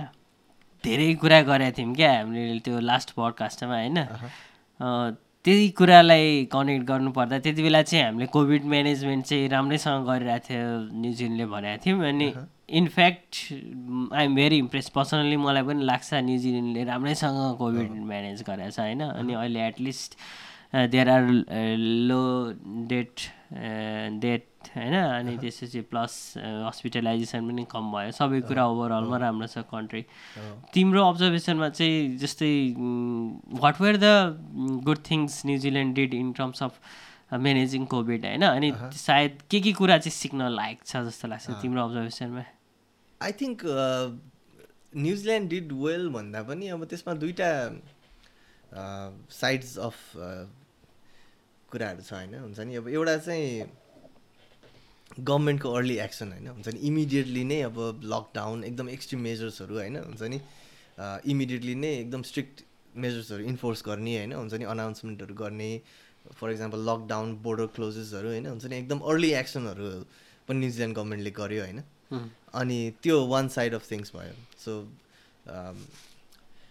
अर्ली एक्सन होइन? सेकेन्ड चाहिँ अब कम्प्लायन्स पनि हो होइन? हुन्छ न्युजिल्यान्ड पब्लिकले पनि एकदम गभर्मेन्टको एक्सन्सहरू डिरेक्सन्सहरूलाई चाहिँ एकदमै कम्प्लायन्ट भएर मान्थ्यो होइन? हुन्छ नि अब कति कन्ट्रीहरूमा हामीले देख्यौँ सिभिल डिसअबिडियन्स होइन? हुन्छ नि अब सिटिजन्सहरूले चाहिँ होइन हामीले किन मान्ने होइन? हुन्छ नि गभर्मेन्टले भन्यो भन्दैमा हामीले गर्नै पर्छ भने जस्तो टाइपको त्यस्तो एक्सनहरू पनि लिने अब चाहिँ युएसमा अस्ट्रेलियामा होइन? हुन्छ नि त्यस्तो एक्सन्सहरू पनि देखियो। तर अब यहाँ चाहिँ अब पब्लिक पनि अलिकति मोर कम्प्लायन्ट अनि गभर्मेन्टले पनि इमिडिएट अर्ली एक्सन्सहरू गरेर चाहिँ अर्ली फेजेसहरूमा चाहिँ एकदमै स्ट्रङ मलाई मलाई मलाई ठ्याक्कै होइन सरी म मलाई कुरा काट्नु मन लाग्यो। मलाई बालेनको याद आयो क्या। बालेनले गरिरहेछ नि त अहिले ड्याङ्की ड्याङ भत्काइरहेछ होइन। कतिको फलो गरिरहेको छु नेपालको पोलिटिक्सहरू अलिअलि न्युज चाहिँ सुनिरहेको हुन्छु म त्यस्तो धेरै नेपालको पोलिटिक्समा इमर्सै भएर चिया खाएर ठुल्ठुलो गफहरू गर्न सक्ने एबिलिटी भएको मान्छे चाहिँ होइन। हुन्छ नि बेसिक एकदम रेलेभेन्ट न्युजहरू चाहिँ फलो गरिरहेको हुन्छ होइन। हुन्छ नि सो मलाई थाहा छ त्यो चाहिँ अब त्यो चेन्ज भइरहेछ क्या। अहिले चाहिँ युथहरू भट्टा भट्टा आइरहेछ होइन। अनि बालिनले चाहिँ जस बबालै गरिरहेछ क्या। बबाल in a sense he at least gave hope to the youth नि त होइन। उसले चाहिँ के कुरा प्रुभ गरेर देखायो भन्दाखेरि यङ यङ मान्छेहरू पनि आउन सक्दो रहेछन् जित्न सक्दो रहेछन् and if they want they can do it होइन? मैले अलि अगाडि एउटा फेसबुकमा स्ट्याटस पनि हालेको थिएँ होइन? वेदर बालेनले गरेर देखाउँछ देखाउँदैन it's up to like the future होइन? हेर्नै बाँकी छ। तर it's at least lesson for like जमानादेखि भइरहेको पोलिटिकल पार्टीहरू नेपालको होइन? At least now they should think कि हामीले कि त युथहरूलाई अगाडि बढाउनु पऱ्यो कि we should come with an agenda we should come with a vision होइन? मलाई चाहिँ यो तिमीले अहिले भन्यौ नि जुन युथहरूले मानिरहेछन् न्युजिल्यान्डमा ए सरी सिभिलहरूले न्युजिल्यान्डमा चाहिँ गभर्मेन्टको फेभरमा गइरहेछन् भन्दाखेरि अहिले ठ्याक्कै मलाई त्यही कुरा याद आयो क्या। बालेनले चाहिँ कति चेन्जेसहरू ल्याइरहेछ नि त अनि most of the people are in favour क्या। अब म चाहिँ त्यो न्युज नेपालको चाहिँ युथलाई इम्प्याक्ट पार्न सक्ने फेसबुक ग्रुपहरूमा पनि इन्भल्भ छु होइन? प्लस अब कति न्युजहरू फलो गरिरहेको हुन्छ नि मलाई त्यो कुरा चाहिँ ठ्याक्कै याद आयो क्या। तिमीले चाहिँ ओभरअलमा चाहिँ युथहरू पोलिटिक्समा आउनुलाई चाहिँ कसरी हेरेको होइन युथहरू त एब्सोल्युटली इम्पोर्टेन्ट नेपालको अब त्यो त्यो नेपालको मात्रै केसमा होइन कि अब एनी केसमा होइन। हुन्छ नि अब त्यो किनभने अब वर्ल्डमा प्रोग्रेस हुने भने नै आइडियाजहरू अपडेट भएर हुने हो कि? होइन? हुन्छ नि? त्यो एउटा कुनै नयाँ नयाँ कुरा आयो भने चाहिँ अब एउटा इम्प्रुभमेन्टको लागि आउने हो नि त होइन? प्रोग्रेस भने नै एउटा एक्स पुरानो आइडियाजहरू चाहिँ आउटडेटेड हुन्छ होइन? हुन्छ नि? त्यसमा चाहिँ नयाँ आइडियाजहरू चाहिँ आओस् भन्ने हो होइन? अनि त्यो अब त्यो प्रोग्रेसको लागि नयाँ आइडियाजहरू चाहिँ अब मोर त्यसको बेटर सोर्सेसहरू भने त अलिकति यङ जेनेरेसन नै हो नि त होइन? हुन्छ नि? किनभने दे हेभ न्युवर एक्सपिरियन्सेस होइन? हुन्छ नि? तिनीहरूको more future oriented look outlook हुन्छ होइन? हुन्छ नि? सो तिनीहरूको पर्सपेक्टिभ पनि एकदमै इम्पोर्टेन्ट हुन्छ नि त फर प्रोग्रेस है? हुन्छ नि? टु मेक थिङ्स बेटर होइन? सो युथको रोल त पोलिटिक्समा एकदमै म्यासिभली इम्पोर्टेन्ट हुन्छ। तिमीले उसको हेरेको छौ सागर सागर ढकाल त्यो नयाँ त्यो देउवासँग साझा सवालमा ऊ परे ब्रदर थियो नि। अँ मलाई त्यो कता कता क्लिप चाहिँ याद छ तर मलाई एक्ज्याक्टली नाम स्ट्राइक चाहिँ ल तिमीलाई त्यो थाहा छैन? त्यो ब्रदरले चाहिँ प्रधानमन्त्री हुन्छु भनेर एजेन्डा लिएर आएको छ होइन? ओके अनि हिज अन द ग्राउन्ड क्या? ऊ चाहिँ देउवा डडेलधुराबाटै उठ्ने भइसक्यो। ओके देउवा जहाँबाट उठ्छ उसबाट। अनि हिज भिजन इज चालिस वर्षभन्दा कमको प्रधानमन्त्री। अनि any one who is more than चालिस वर्ष चाहिँ बुवा पुस्ता। अनि साठी हो कि सत्तरी वर्ष मान्छेको चाहिँ हजुरबा पुस्ता। अनि शेरबहादुर देवालाई चाहिँ उसले हजुरबा भन्छ क्या? अनि like that guy has work in multiple countries क्या लाइक मेनी कन्ट्रिज अनि he is also an engineer अनि अक त्यति बेला उसले अक्सफोर्ड पढेको मान्छेहरू किन प्रधानमन्त्री छैनन् नेपालमा भनेर क्वेसन गरेको थियो नि। तर इनफ्याक्ट त्यति बेला चाहिँ उसले आफै अक्सफोर्डको तयारी गरिरहेछ अनि he is an Oxford graduate क्या मास्टर गरेको अक्सफोर्डबाट। ओके। अनि त्यो ब्रदर आएको छ होइन म त ब्रदर लास्टै एक्साइटेड छु यार नेपालको पोलिटिक्सलाई लिएर स्पेसल्ली युथहरू आएको कुरामा होइन। होइन तर अब ह्याभिङ सेड द्याट होइन हुन्छ नि युथको रोल त हुन्छ होइन। हुन्छ नि तर अब एक्सपिरियन्सको पनि एउटा रोल हुन्छ होइन। हुन्छ नि सो अब त्यो एज क्राइटेरियाबाट मात्र जजमेन्ट गर्ने भन्दा पनि अब एउटा एउटा more balanced way of thinking हो होइन? हुन्छ नि? अब जहाँ पनि अब एउटा युथको पनि रोल हुन्छ एक्सपिरियन्सको पनि रोल हुन्छ होइन? सो अब प्लस अब त्यस्तो त्यो ड्रास्टिक त्यो अ, आफूले त्यो लाइन बनाउने भन्दा होइन? हुन्छ नि? यो यो लेभलको चाहिँ बेटर हुन्छ हुँदैन भन्दा पनि होइन? हुन्छ नि? मोर चाहिँ अब आइडियाजहरू भनेको त्यो इम्युन टु एज हो होइन? हुन्छ नि? गुड आइडियाजहरू चाहिँ प्रस्पर गर्नु पऱ्यो रिगार्डलेस अफ एज होइन? हुन्छ नि? अनि एज एज रेस्ट्रिक्सन नराख्ने भन्ने कुरा होइन। तर मलाई एउटा कुरा चाहिँ के मन पर्यो भने नि उसको जस्तै उसले उसको मेन लजिक मलाई मन परेको लजिक चाहिँ के हो भने होइन त्यो हाम जसले उसले जुन हजुरबा पुस्ता भनेको छ नि तिनीहरूले चाहिँ जति युद्ध गर्नुपर्ने बन्दुक बोक्नुपर्ने गरेर त्यो जे जे राजतन्त्र प्रजातन्त्र ल्याउनु पर्ने त्यो फाल्नुपर्ने राजतन्त्र राजतन्त्र फाल्नुपर्ने प्रजातन्त्र ल्याउनु पर्ने त्यो गरिसक्यो होइन? अनि बाउ पुस्ताहरूले पनि ढुङ्गामुढा गरेर जे जे गर्नुपर्ने त्यो गरिसक्यो होइन? तर अहिले चाहिँ नेपाललाई चाहिँ डेभलपमेन्ट चाहिएको छ नि त। डेभलपमेन्ट गर्नु भनेको चाहिँ एउटा बिजनेस चलाउनु जस्तै। These are my agenda these are is the vision होइन? This is how I do so त्यो कुरा चाहिँ हामीले पढाएको छौँ। हामीले मल्टिपल प्लेसमा काम पनि गरेका छौँ।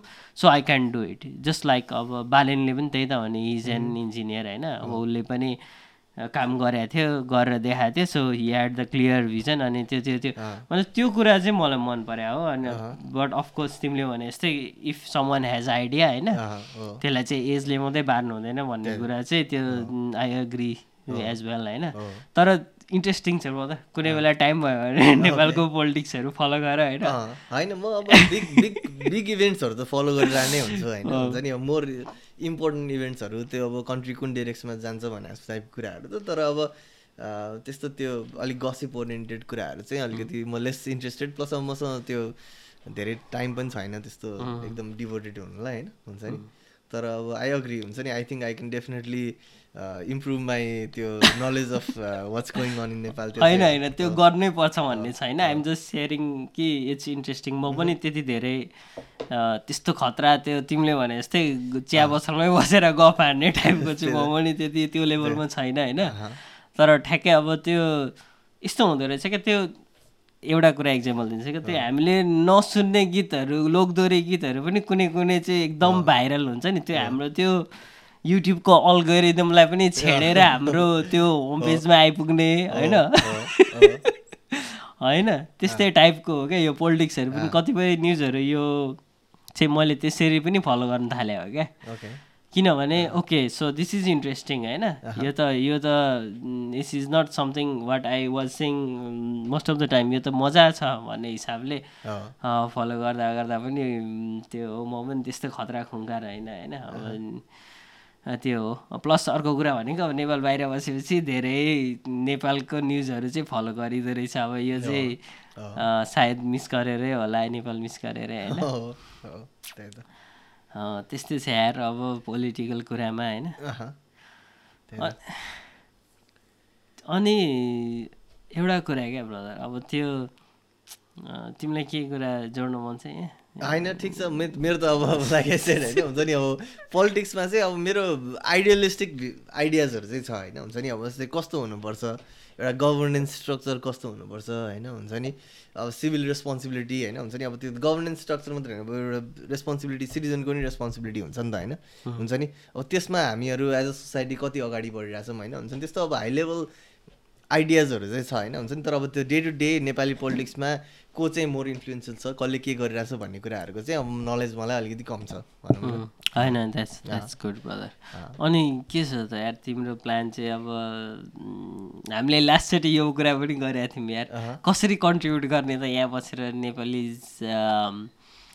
भनौँ न नेपाललाई भनौँ न अब जस्तै अब इज दिस अ कन्ट्रिब्युसन अब हामी कुरा गरिरहेछौँ रेकर्ड गरिरहेछौँ। यो त लास्ट टाइम चाहिँ के गर्ने गर्ने भइरहेको थियो होइन? अब maybe this is a contribution होइन? तिमीले पर्सनल लेभलमा चाहिँ के जस्तो लाग्छ? के गर्ने त यार अब? अब कन्ट्रिब्युसन भनेको मल्टिपल वेजमा हुनसक्छ होइन? हुन्छ नि? कन्ट्रिब्युसन भनेको अब हामीहरू उनै गर्नुपर्छ भन्ने छैन होइन? हुन्छ नि? एक्टिभली नेपालमै इन्भल्भ त्यहाँ त्यहीँ फिजिकली नै प्रेजेन्ट हुनुपर्छ भन्ने पनि छैन होइन? अनि सो अलिकति डिस्ट्राक्टेड भयो। यही बेलामा एउटा कुरा भनिदिइहाल्छु। मलाई धेरैजनाले मेसेज गरिरहनु भएको छ पडकास्ट सुनेर। र यदि मलाई डाइरेक्ट कन्ट्याक्ट गर्न चाहनुहुन्छ भने पुरुज पोडकास्ट एट जिमेल डट कममा कन्ट्याक्ट गर्न पनि सक्नुहुन्छ। र प्लिज मेरो फेसबुक पेज लाइक गरिदिनु होला र युट्युब सब्सक्राइब गरिदिनु होला। थ्याङ्क यू के अरे कन्ट्रिब्युसनको कुरा हुँदै थियो क्या? हामी चाहिँ कसरी कन्ट्रिब्युट गर्ने भनेर चाहिँ मलाई चाहिँ एकदम त्यो अब मैले चाहिँ यो सुरु गरेँ होइन। I don't know if it is about contributing something तिमीलाई के लाग्छ? What might be the other ways to contribute contribution त अब एकदम मल्टिपल वेजहरू हुन्छ जस्तो लाग्छ होइन। है? अब केलाई अब कन्ट्रिब्युसन गर्ने चाहिँ एउटा प्राइमेरी चाहिँ म कन्ट्रिब्युसन गर्छु भन्दा पनि one way to contribute is to best be the best at what you do होइन? त्यो पनि एउटा कन्ट्रिब्युसन हो कि? हुन्छ नि? अब नेपाललाई नभए पनि एउटा सोसाइटीलाई कन्ट्रिब्युसन होला जुन चाहिँ एउटा आफैमा एउटा पोजिटिभ कुरा हो होइन? सो अब तिमीले पडकास्ट गरिरहेछौ होइन? हुन्छ नि अब तिमी एउटा आफ्नो एउटा यो सिस्टम एउटा मेथडलाई इस्टाब्लिस गर्दैछौ होइन? हुन्छ नि? त्यो पनि एउटा कन्ट्रिब्युसन हो because you're exchanging information information चाहिँ अब यो यहीँ बस्ने मान्छेलाई नै रेलेभेन्ट हुनसक्छ हाम्रो नेपाली कम्युनिटीलाई पनि रेलेभेन्ट हुनसक्छ अथवा जेनरली अरूहरूलाई पनि रेलेभेन्ट हुनसक्छ होइन? हुन्छ नि? त्यो पनि एउटा एउटा इन्फर्मेसन एक्सचेन्ज पनि एउटा कन्ट्रिब्युसन हो। अर्को अब चाहिँ त्यहाँनिर नेपालमै बसेर केही एउटा इस्युमा काम गर्ने होइन? हुन्छ नि? त्यो पनि एउटा कन्ट्रिब्युसन हो होइन? हुन्छ नि? एउटा कुरा क्या मैले यो स्टार्ट गर्दाखेरि चाहिँ मैले त्यो हाम्रो फर्स्ट रेकर्डिङमा पनि कुरा गरेको थिएँ होइन? त्यति बेला I use to get a lot of questions क्या? न्युजिल्यान्ड युरोपमा पर्छ? न्युजिल्यान्डमा चाहिँ कति मान्छे छन्? अथवा यो चाहिँ कहाँ हो? कस्तो छ? जाडो हो? जहिले हिउँ मात्रै पर्छ दोज काइन्ड अफ थिङ्स होइन? One out of many reason one reason to start this podcast is to let people know about New Zealand as well as how Nepalese people are living in New Zealand होइन?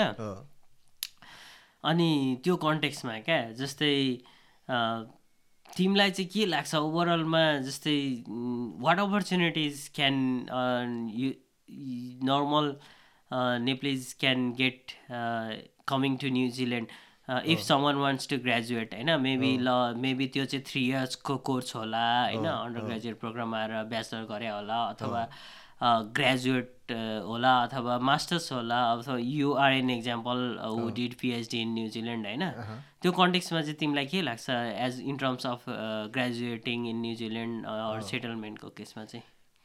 अब त्यो चाहिँ I think New Zealand मात्र भन्दा पनि अब जस्तो group of countries होइन हुन्छ नि जुन चाहिँ अब नेपालबाट नेपाल छोडेर जाने पपुलेसन एकदमै धेरै छ होइन?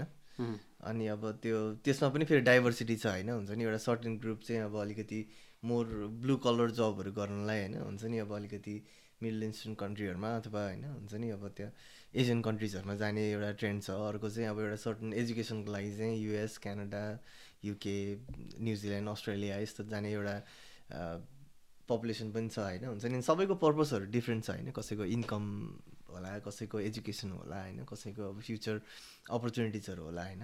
त्यो सेन्समा चाहिँ अब न्युजिल्यान्ड पनि अब एउटा डेभलप कन्ट्रीमै पर्छ होइन हुन्छ नि त्यो इन्डेक्सेसहरू हेर्ने हो भने अनि अब एउटा डेभलप कन्ट्री भनेर चाहिँ अब नट जस्ट अब त्यहाँनिर इन्फ्रास्ट्रक्चर वाइज मात्र डेभलप होइन कि सिस्टम वाइज पनि डेभलप्ड हो होइन हुन्छ नि। त्यहाँनिर चाहिँ आफ्नो एउटा केही आफ्नो एउटा स्किल्सहरू आफूले ग्यादर गरेछ भने चाहिँ होइन हुन्छ नि त्यो स्किल्सको इम्प्लिमेन्ट गर्नलाई अपर्च्युनिटिजहरू पनि हुने ठाउँ हो। सो त्यो सेन्समा चाहिँ न्युजिल्यान्ड पनि अब कुनै अरू कन्ट्रीहरूभन्दा फरक होइन होइन? हुन्छ नि आफूमा स्किल्सहरू छ भने त्यो स्किल्सहरूलाई चाहिँ आफ्नो इफिसियन्टली इम्प्लोय गर्नलाई चाहिँ अपर्च्युनिटिजहरू चाहिँ यहाँ पनि अभाइलेबल छ अरू ठाउँमा पनि अभाइलेबल छ होइन? त्यो सेन्समा चाहिँ न्युजिल्यान्ड पनि राम्रै कन्ट्री हो होइन? सो अब मलाई चाहिँ पर्सनली चाहिँ प्लेन्टी अफ अपर्च्युनिटिजहरू मलाई चाहिँ अभाइलेबल छ होइन? एउटा कुरा सोध्नु मन लाग्यो क्या? When I move from Wellington to Auckland मैले चाहिँ डिफ्रेन्स पाएँ क्या? जस्तै सिटी वाइज पनि धेरै डिफ्रेन्ट हुँदो रहेछ क्या। अकल्यान्ड चाहिँ more diverse population diverse in a sense multiple कन्ट्रिजको मान्छेहरू। अनि मलाई चाहिँ एक्कासी कस्तो फिल भयो भने होइन कन्फिडेन्स आयो क्या। यो यो त म तँभन्दा बेटर गर्न सक्छु टाइपको क्या। In a sense seeing those faces from multiple countries Asian countries अनि त्यस्तो कुराहरूमा होइन। What are the benefits of graduating from Auckland अथवा अदर सिटी तिमी हेस्टिङमा बसिरहेछौ होइन? अक्सबेमा what are the difference if someone graduates from different cities in New Zealand although cities are not big in New Zealand तर smallest cities भए पनि के difference छ होला? अब सिटिजहरूमा अभियसली डिफ्रेन्सेसहरू हुन्छ सिमिल्यारिटिजहरू पनि हुन्छ होइन? हुन्छ नि? एउटा एउटा एउटै कन्ट्रीमा भएको सिटीहरूमा सिस्टम वाइज जुन अब ल अफ द ल्यान्ड भन्छ होइन हुन्छ नि? त्यो सिस्टम अनुसार कति कुराहरू सेम नै हुन्छ होइन। तर अब इन्फ्रास्ट्रक्चर वाइज डिफ्रेन्स हुन्छ होइन हुन्छ नि? इन्डस्ट्री वाइज डिफ्रेन्स हुन्छ। कुनै अब फर इक्जाम्पल हक्सबेमा वाइन इन्डस्ट्री एकदमै पपुलर छ होइन हुन्छ नि? हक्सबे नै अब वाइन इन्डस्ट्रीको लागि एकदमै न्युजिल्यान्डकै एकदम चलेको ठाउँ हो होइन हुन्छ नि? यहाँ वाइनरिजहरू टन्नै छ होइन हुन्छ नि? So if you're some one is interested in wines होइन हुन्छ नि? हक्सबे एकदमै आइडियल ठाउँ हो होइन? So it depends पढ्नलाई? खानालाई पढ्नलाई इन्डस्ट्रीमा काम गर्नलाई होइन? हुन्छ नि? सबै कुराको लागि चाहिँ अब हक्सबे चाहिँ वाइन कन्ट्री हो होइन? हुन्छ नि? अब न्युजिल्यान्डको होइन? सो त्यो सेन्समा अब एउटा भयो डिफ्रेन्स होइन? तर अब सेकेन्ड चाहिँ बिगर सिटिजहरूमा अभियसली मोर इन्डस्ट्रिजहरू हुन्छ मोर मार्केट हुन्छ मार्केट बिगर हुन्छ भनेपछि डिफ्रेन्ट टाइपको सबै स्किल सेटहरूलाई सबै क्वालिटिजहरूलाई एकोमोडेट गर्न सक्ने सिचुएसनहरू हुन्छ होइन? हुन्छ नि? अब अलिकति कम पपुलेसन भएको ठाउँमा लिमिटेड हुन्छ होइन अपर्च्युनिटीहरू तर त्यो भन्दैमा फेरि अब बिगर सिटिजहरूमा कम्पिटिसन पनि हाई हुन्छ होइन? अनि सो कम्पिटिसन पनि हाई अपर्च्युनिटी पनि धेरै। अब अलिकति स्मलर टाउन्सहरूमा कम्पिटिसन लो तर अब अपर्च्युनिटिजहरू पनि कम भने जस्तो टाइपको त्यो एउटा जेनरल रुल चाहिँ त्यस्तो हो। तर फेरि अब मैले एउटा मेरो आफ्नो पर्सनल अब्जर्भेसन चाहिँ होइन? When I was in Wellington होइन हुन्छ नि त्यहाँ अब टन्नै नै एजुकेसनल इन्स्टिट्युसन्सहरू थियो होइन? अनि वेलटेक छ भिक्टोरिया युनिभर्सिटी छ म्यासी युनिभर्सिटी छ होइन? हुन्छ नि एजुकेसनल युनिभर्सिटीहरू इन्स्टिट्युसन्सहरू धेरै छ। सो त्यहाँनिर चाहिँ अब डाइभर्स ठाउँहरूबाट अपर्च्युनिटी सिक गर्ने न्यू ग्रेजुएट्सहरू आउने भयो होइन? हुन्छ नि अब हक्समेमा चाहिँ इआइटी छ होइन? हुन्छ नि अनि त्यही मात्रै छ कि? सो फर इक्जाम्पल कोही नेपाली स्टुडेन्ट चाहिँ मोस्ट अफ देम चाहिँ पोलिटिक्सहरूमा आउँछन् होइन? हुन्छ नि युनिभर्सिटी भन्दा पनि। अब तिनीहरू आयो भने चाहिँ एउटा अब फर इक्जाम्पल अब इम्प्लोयर्सहरू त्यो रिजनको इम्प्लोयर्सहरूले चाहिँ रिक्रुटमेन्ट एक्टिभिटिजहरू गर्छ नि त। त्यहाँ चाहिँ अब वेलिङटन अकल्यान्ड जस्तो ठाउँमा चाहिँ मोर युनिभर्सिटी फोकस्ड रिक्रुटमेन्ट हुन्थ्यो भने चाहिँ यहाँ चाहिँ पोलिटेक फोकस्ड रिक्रुटमेन्ट पनि हुन्छ कि टन्नै? अनि सो अब if you are student coming into polytechnics होइन? हुन्छ नि? युनिभर्सिटी भन्दा पनि। त्यो चाहिँ अब यहाँनिर चाहिँ त्यसकै स्कोप भएको भएर चाहिँ रिक्रुटमेन्ट अपर्च्युनिटिजहरू पनि यहीँ बढी हुने भएर चाहिँ अब पोलिटेकमा आउने हो भने चाहिँ maybe it makes more sense to be here होइन? हुन्छ नि? त्यो पनि एउटा एउटा रेलिभेन्ट कन्सिडरेसन हो कि सो ठाउँमा चाहिँ जस्ट एउटा ऱ्यान्डमली सोच्ने भन्दा पनि अब त्यो हरेक ठाउँको आफ्नो प्रोज एन्ड कन्सहरू हुन्छ अनि त्यो चाहिँ के हो भन्ने कुरा चाहिँ आफूले बुझ्यो भने चाहिँ I think you can make the best out of it जस्तो लाग्छ है मलाई चाहिँ। हो एक्ज्याक्टली यो कुरा चाहिँ म पनि कसै कसैले प्राइभेट मेसेज गरेकोहरूलाई पनि रिप्लाई गरिरहेको हुन्छ क्या जस्तै first of all decide which city you want to come in क्या। अनि फाइन्ड आउट त्यो सिटीमा के फाइदा छ के बेफाइदा छ अनि त्यस पछाडि तिमीले चाहिँ के गर्नु पऱ्यो भने is that suitable for me or not भनेर गर्नु पऱ्यो. अनि भयो त त्यसपछि त डिसिजन त भयो। होइन? इफ यु ल एकजना दाइले चाहिँ इक्जाम्पल दिनुभएको थियो क्या रोटरुवाको। If you want to come to Rotorua होइन? तर तर if you want white collar job अथवा अरू टाइपको तिम्रो करियर प्रोग्रेसन गर्ने इच्छा छ भने there are very limited job तर if you are some one जो चाहिँ फार्ममा काम गर्न चाहन्छ प्लस पछि गएर चाहिँ त्यहाँ त्यसलाई करियर बनाउन रेडी छ भने त द्याट्स द पर्फेक्ट प्लेस नि त होइन? दाइले चाहिँ मलाई त्यही कुरा गर्नुभएको थियो क्या एक्ज्याक्टली अनि आई थिङ्क लाइक हुन्छ नि हेभिङ सेट द्याट अब त्यो हामीले धेरै कुराहरू गर्छौँ होइन? हुन्छ नि कुन चाहिँ ठाउँ राम्रो छ होइन? हुन्छ नि इभन लाइक लोकली न्युजिल्यान्ड मात्रै सोच्नु नै परेन होइन? हुन्छ नि अस्ट्रेलिया राम्रो छ कि न्युजिल्यान्ड राम्रो छ कि अथवा युएस राम्रो छ कि होइन? हुन्छ नि we talk about all this things होइन? हुन्छ नि तर अब यो अलिकति आइडियलिस्टिक सुनिन्छ होइन? हुन्छ नि अलिकति फिलोसफिकल सुनिन्छ। तर द ट्रुथ इज होइन? हुन्छ नि if you are the best at what you do होइन? That is the most important thing है? आफूले जे गरे पनि होइन? हुन्छ नि काम सानो ठुलो हुँदैन होइन? हुन्छ नि आफू जे काम गरिरहेको छ त्यसमा चाहिँ आजभन्दा बेटर चाहिँ म भोलि गर्छु भन्ने एटिट्युडले चाहिँ होइन? हुन्छ नि त्यही काम गरिराख्यो भने पनि त्यही काम within that scope of work पनि होइन? हुन्छ नि there is always opportunities to get ahead के होइन? सो त्यो त्यो राइट एटिट्युड भयो भने चाहिँ अब सक्सेसफुल हुने हो होइन? हुन्छ नि? त्यो त्यो प्लेस आफ्नो सर्कमस्टान्सहरू चाहिँ अलिकति लेस इम्पोर्टेन्ट हुन्छ होइन? सो मेरो आफ्नो मेसेज चाहिँ अब if I were to give advice to होइन? हुन्छ नि? यङ्गर पिपल होइन? हुन्छ नि? अब त्यो मैले अब धेरै कुरा अचिभ गरेछु लाइफमा भन्ने चाहिँ होइन होइन? हुन्छ नि? तर from the limited experiences that I have होइन? युएसको युरोपको न्युजिल्यान्डको होइन? हुन्छ नि? इट्स कम्पिटेन्स होइन? हुन्छ नि? स्किल्स यर एबिलिटिज होइन? हुन्छ नि द्याट टेक्स यु हेड के हुन्छ नि? अनि त्यो चाहिँ अब कन्सटेन्टली इम्प्रुभिङ कुरा होइन? हुन्छ नि? So you have to continuously try to improve it होइन? हुन्छ नि? Become the best at what you do के no matter what you are doing होइन? अनि if you are able to do that होइन? हुन्छ नि? देयर इज अपर्च्युनिटिज एभ्रिवेयर के आई थिङ्क यो चाहिँ मैले चाहिँ रिफ्लेक्ट ब्याक गर्ने लाइन पनि हो. The best way to contribute is try to be better on what you do होइन? त्यो चाहिँ त्यो चाहिँ म चाहिँ यो चाहिँ मेरो लागि चाहिँ एउटा आजको लेसन अफ द डे जस्तो पनि भयो होइन? Just going back to what you said earlier होइन? प्राइभेट कलेज र युनिभर्सिटीको कुरा आयो क्या? आई गट त्यो मैले चाहिँ एकजना साथीलाई नर्वे बस्ने साथीलाई युट्युबमा यसो जुम इन्टरभ्यूमा मैले न्युजिल्यान्डको बारेमा यस्तो यस्तो छ भनेर केही भनिदिएको थिएँ होइन? After that I started getting lot of questions from people who are trying to apply New Zealand in study in visa होइन? त्यसमा चाहिँ मैले धेरै क्वेसन पाउने भनेको चाहिँ should I choose private college or should I choose universities भन्ने होइन? मेरो एन्सर चाहिँ के हो भने in terms of finding job settling down in New Zealand there is no any difference तर if you are uh, someone who want to go further for uh, for studies in अरू कन्ट्रीमा पनि जान मन छ हो प्लस फर्दर एजुकेसनलाई अगाडि बढाउन मन छ or you have that ideal think कि म चाहिँ यो युनिभर्सिटीमा पढेको भन्ने खालको त्यो एउटा पर्सनल सेटिस्फ्याक्सन छ भने चाहिँ you can try like good universities भनेर भन्ने गर्छु होइन? What's your thoughts on this like तिमीलाई चाहिँ कस्तो लाग्छ? कस्तो गर्दा हुन्छ? कि जब पाउने केसमा चाहिँ is there any difference in New Zealand I think न्युजिल्यान्डभित्र चाहिँ त्यस्तो धेरै डिफ्रेन्स जस्तो लाग्दैन मलाई होइन? हुन्छ नि? किनभने एभ्रिबडी इज अवेर होइन? तर अब एउटा न्युजिल्यान्ड बाहिर जाँदाखेरि चाहिँ तिमीले भने जस्तै अब त्यो नाम पनिबाट पनि केही न केही एउटा इन्फर्मेसन डिराइभ गर्छ नि त त्यो जुन रिडरले होइन हुन्छ नि? अनि सो अब युनिभर्सिटिजहरूको चाहिँ अलिकति रेपुटेसन अलिकति हायर चाहिँ छ होइन हुन्छ नि? So probably that will help होइन। सो तर न्युजिल्यान्डभित्र चाहिँ I think everybody understand is lots of people होइन हुन्छ नि? जो चाहिँ अब युनिभर्सिटी ग्रेजुएट्सहरू होइन होइन? सो मेरै काममा पनि अब मेरै आफ्नै कति धेरै म्यानेजर्सहरू होइन हुन्छ नि? त्यो त्यो नट त्यो इआइटी ग्रेजुएट्सहरू नै हो होइन हुन्छ नि? सो न्युजिल्यान्डभित्र चाहिँ आई डोन्ट थिङ्क त्यस्तो म्याटर गर्छ जस्तो लाग्दैन मलाई होइन? हुन्छ नि? As long as you're doing it well है राम्ररी गर्नु पऱ्यो आफूले कम्प्लिट गर्नु पऱ्यो एजुकेसन होइन? सो न्युजिल्यान्डभित्र चाहिँ त्यस्तो म्याटर गर्दैन तर बाहिर चाहिँ अब त्यही अलिकति अवेरनेस अब त्यो नेम पनि अलिकति easy to tell a story भने जस्तो टाइपको। म चाहिँ यो कुरामा अलिक स्ट्रेट हुनु पर्दाखेरि चाहिँ जस्तै न्युजे नेपालबाट फर्स्ट टाइम कोही स्टुडेन्ट पढ्न आउँदैछ भने there is a lot of financial burden नि त होइन? पैसा टन्नै लाग्छ। हो त्यस्तो केसमा चाहिँ प्राइभेट कलेजमा आयो हुन्छ युनिभर्सिटीमा धेरै पैसा खर्च नगर भन्दा हुन्छ?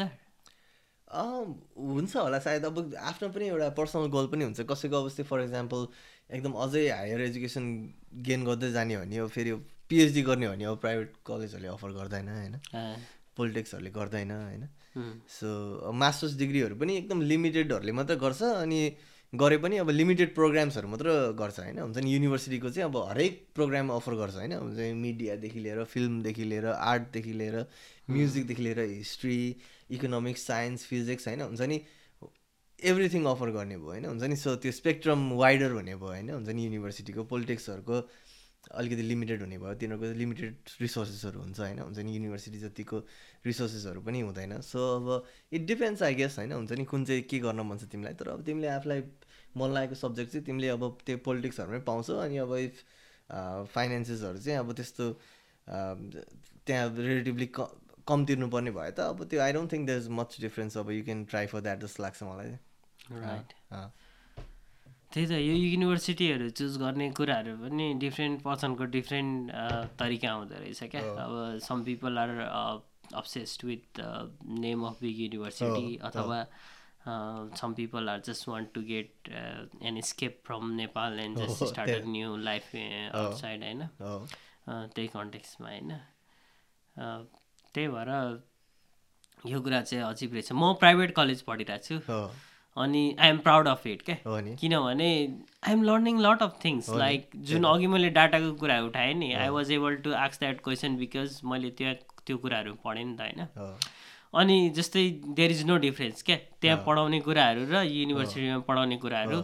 सेम हो। अझ म त के भन्छु भने if you are in private college you are very close to your tutor you are very close to the management. अनि if you are a good student you can access more resources from any one else युनिभर्सिटीको केसमा चाहिँ यस्तै mic राखेर lecture हुन्छ and there are hundreds of students होइन अनि maybe तिम्रो ट्युटरलाई तिम्रो नाम चाहिँ होल सेमिस्टरभरि याद पनि नहुन सक्छ क्या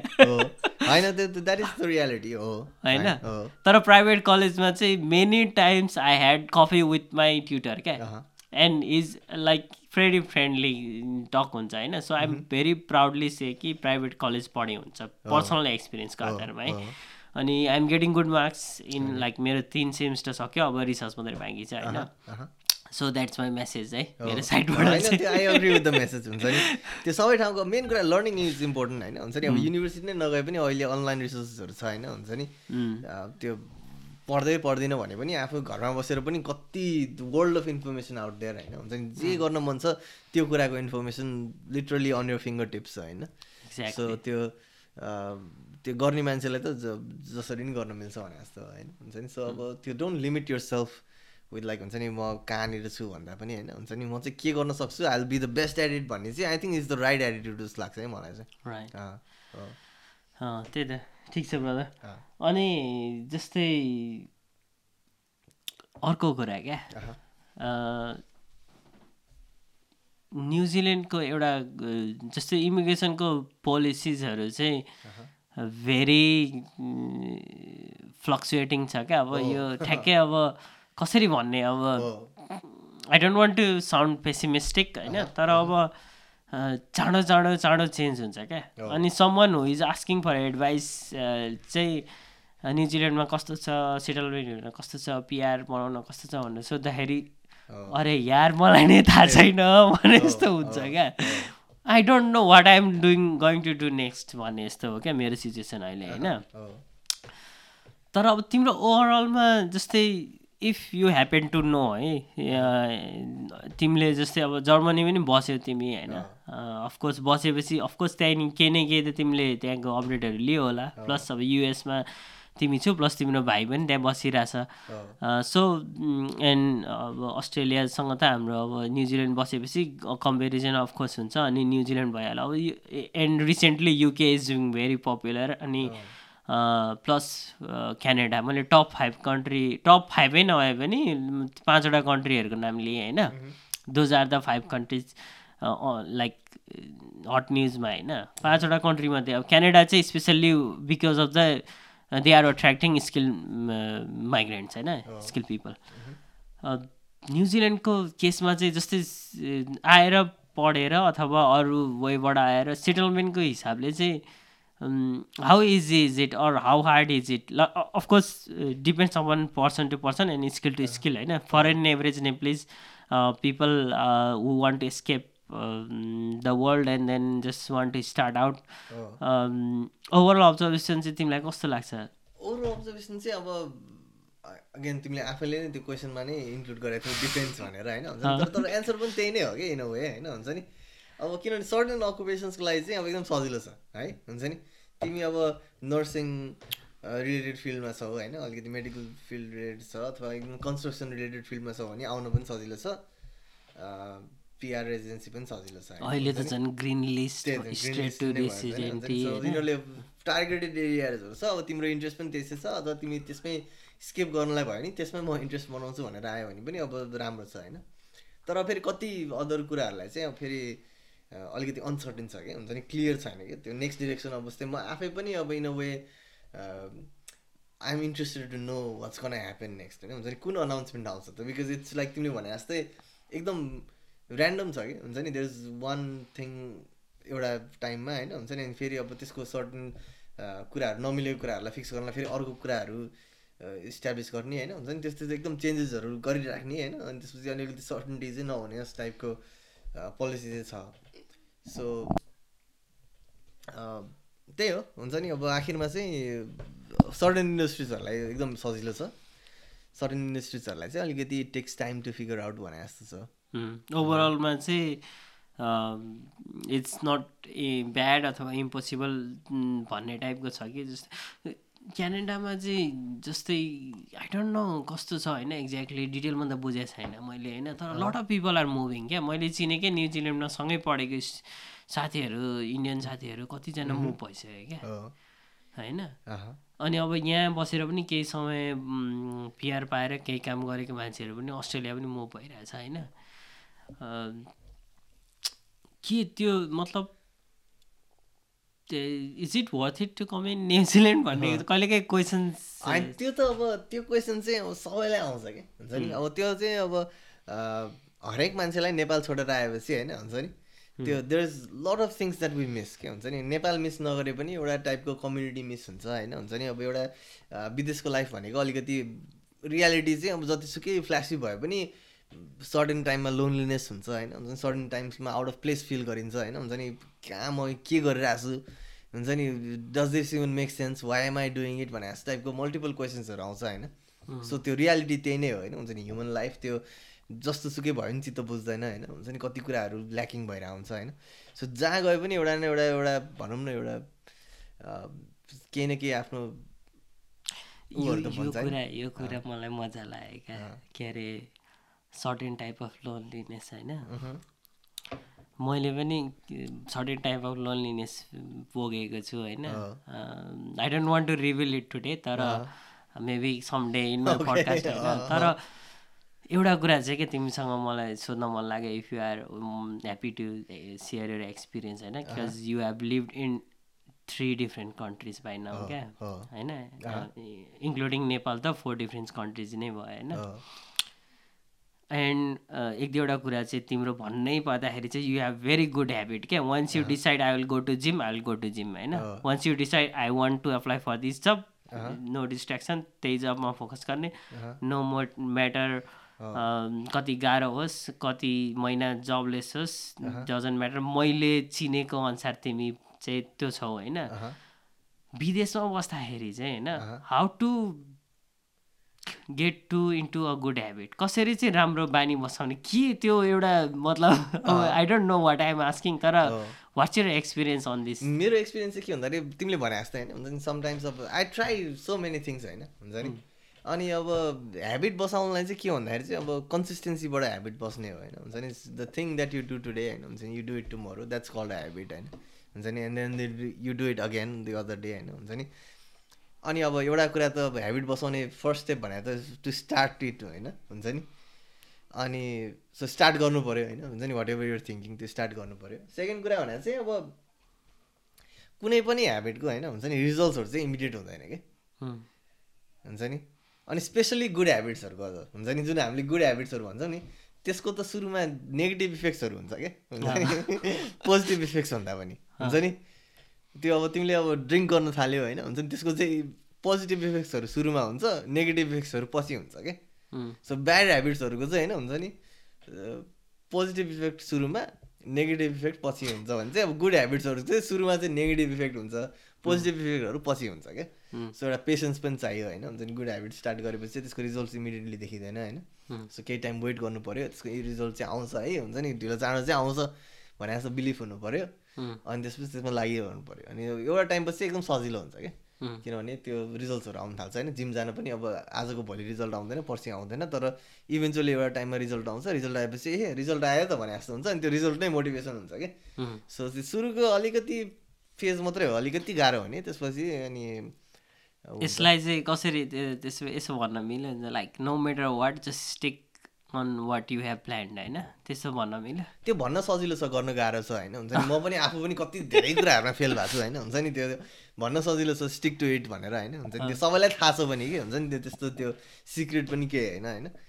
तर अब तर आई थिङ्क सिक्रेट चाहिँ के भन्दाखेरि चाहिँ स्टिक टु इट होइन? हुन्छ नि?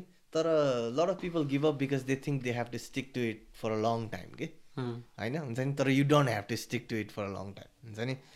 एकदमै छोटो टाइमलाई स्टिक गरे मात्र नि पुग्छ क्या बिकज त्यसपछि इमिडिएटली रिजल्ट्सहरू आउनु थाल्छ अनि त्यो रिजल्ट्सले नै मोटिभेट गर्छ कि? ट्वेन्टी वान डेज रुल खै अब त्यो चाहिँ मलाई थाहा भएन होइन हुन्छ नि तर टेन थाउजन्ड आवर्स त अर्कै कुरा भयो होइन तर तर कति स्टिक टु इट भन्ने त सबैलाई थाहा हुन्छ होइन। हुन्छ नि तर कतिले चाहिँ अब जे नि अब धेरै बेर स्टिक टु इट गर्नुपर्छ अनि I don't have time for that do do anything regarding your mental wellness special like yogas or breathing technique त्यस्तो केही गर्छौ? त्यस्तो त म खासै धेरै गर्दिनँ होइन। हुन्छ नि अब जिम जान्छु म है। हुन्छ नि त्यो पनि अब I wish I could have अलि बेटर तरिकाले जान पाएँ भन्थ्यो भने जस्तो फिल हुन्छ होइन। तर त्यस्तो केही टेक्निक छैन। प्लस अब फेरि म त्यस्तो एकदम मेन्टल हेल्थमा एकदम एक्सेल गरेको अथवा हुन्छ नि। मेरो पनि आफ्नै मोमेन्ट्स अफ विकनेसहरू धेरै छ होइन। हुन्छ नि आफ्नै डिससेटिस्फ्याक्सन्सहरू होइन। हुन्छ नि आफ्नै इन्सिक्योरिटिजहरू आफ्नै भलरेबिलिटिजहरू होइन। हुन्छ नि त्यो हरेक मान्छेमा हुन्छ क्या।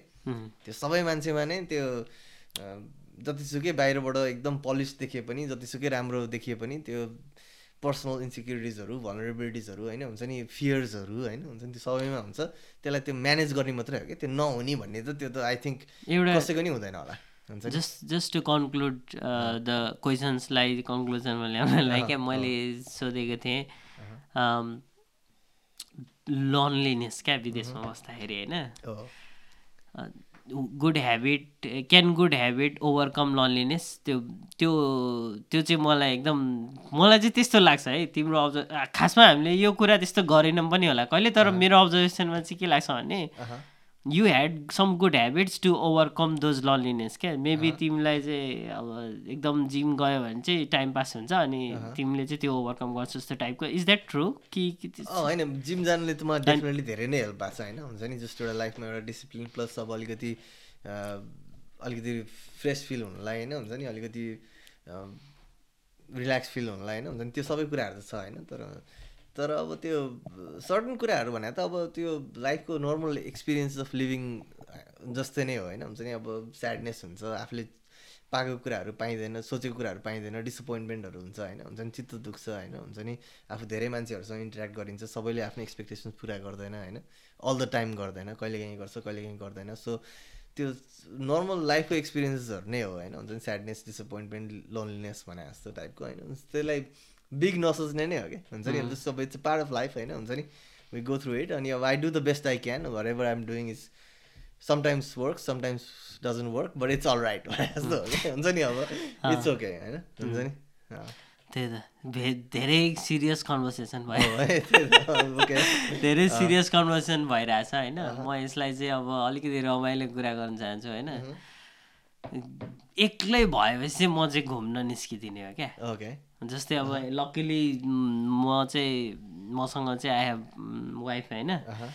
लुतिर म भयो घुम्न निस्किने होइन। अब आज पनि that's the result of it अब के गर्ने त होइन? अहँ। अब नेपालमा चाहिँ टाइम पास हुँदो रहेछ क्या। हो कसको बिहे आउँछ कसको व्रत बनाउँछ प्लस छिमेकीमा केही हुन्छ होइन प्लस नभए नि अब जात्रा हुन्छ पर्व आउँछ हरेक दुई महिनामा केही न केही चाडपर्व आइरहेको हुन्छ हरेक पन्ध्र दिनमै आइरहेको हुन्छ जस्तै पऱ्यो होइन। टाइम पास हुँदो रहेछ क्या। यहाँ चाहिँ केही हुँदैन होइन। त्यो मलाई त्यो करिश्मा मानन्दरले भनेको कुरा याद आउँछ क्या। उसको लागि चाहिँ होल युएस बस्ने टाइम चाहिँ। दुई दिनको जस्तो फिल भएको थियो अरे क्या. एक दिन काम एक दिन विकेन्ड टाइपको क्या। मलाई पनि एक हिसाबले त्यस्तै त्यस्तै लाग्छ क्या। हो अनि म चाहिँ घुम्न निस्किदिन्छु होइन। अब घुम्दै निस्किँदाखेरि चाहिँ अब यो रमाइलो कुरा हुन्छ होइन। मैले चाहिँ प्रायः अब न्युजिल्यान्ड भ्याइसकेँ भन्दा पनि हुन्छ. क्या हिसाबले। अब आज त बन्जी हान्ने बन्जी हान्न चाहिँ त्यस त्यो बकेट लिस्टमा लामो टाइमदेखि थियो। के अरे गऱ्यो होइन। तर मैले त्यो छोटो लगाएँ क्या। हुन त अब फोर्टी सेभेन मिटरको बन्जी छोटो नै हो होइन। अलिक लामै अरू ठाउँ गरेको भए नि हुन्थ्यो। तर अब ठ्याक्कै टाइम मिल्यो भनेर टाउपोमा गरेँ। मजा आयो यार। तिमीले बन्जी गरेको छौ? बन्जी मैले तिमीले जुन गर्यो त्यही नै गरेको छु मैले पनि होइन? हुन्छ नि तिम्रो तिम्रो एक्सपिरियन्स पहिले सुनाऊ भने म मेरो मेरो चाहिँ अब मेरो एक्सपिरियन्स चाहिँ अलिकति पोजिटिभ पनि छ नेगेटिभ पनि छ होइन? हुन्छ नि? बन्जीको चाहिँ एकदम पोजिटिभ एक्सपिरियन्स छ होइन? तर मैले एज अ प्याकेज ल्याएको थिएँ त्यो त्यस्तै डिल थियो होइन? हुन्छ नि? स्काई डाइभिङ र बन्जी दुइटै गर्ने टाइपको अनि अब स्काई डाइभिङ गरियो अनि बन्जी पनि गरियो होइन? बन्जीको चाहिँ एकदम पोजिटिभ एक्सपिरियन्स छ। स्काई डाइभिङ चाहिँ अलिकति मेरो पर्सनल एक्सपिरियन्स हुन्छ चाहिँ एकदम ओभर रेटेड जस्तो लागेको थियो मलाई चाहिँ होइन? हुन्छ नि? अनि तर अब त्यही एडभेन्चर स्पोर्ट हो जस रमाइलो भएको थियो। मलाई चाहिँ होइन लामो टाइम लगभग लु यो द लास्ट रिजोर्ट थाहा छ तिमीलाई नेपालको? होइन? त्यो एउटा गीत छ नि एक्सको तिम्रो नजरले मुस्कानले। त्यसमा लास्ट रिजोर्टको त्यो भिडियो छ नि त बन्जीको। तिमीले भिडियो हेरेको छौ। अफकोर्स। सबले हेरेको छ हामी नाइन्टिजको होइन। मलाई त्यहाँदेखि हो क्या बन्जी हान्न मन लागेको। जमानादेखि। के मिलेन के मिलेन होइन। अनि म चाहिँ अब एकदम आज चाहिँ लास्ट एक्साइटेड थिएँ होइन? अब होपफुली त्यो म त्यो भ्लग पनि हाल्छु होला युट्युबमा होइन? एकदम मजा भइरहेको थियो होइन? मजै आयो। त्यो अब हाइटदेखि चाहिँ मलाई डेफिनेटली डर छ होइन। तर त्यो ठ्याक्कै त्यो स्टेप हुने बेलामा चाहिँ मैले तल हेर्दै हेरेन क्या। माथि मात्रै हेरेँ क्या त्यो डर नलागोस् भनेर।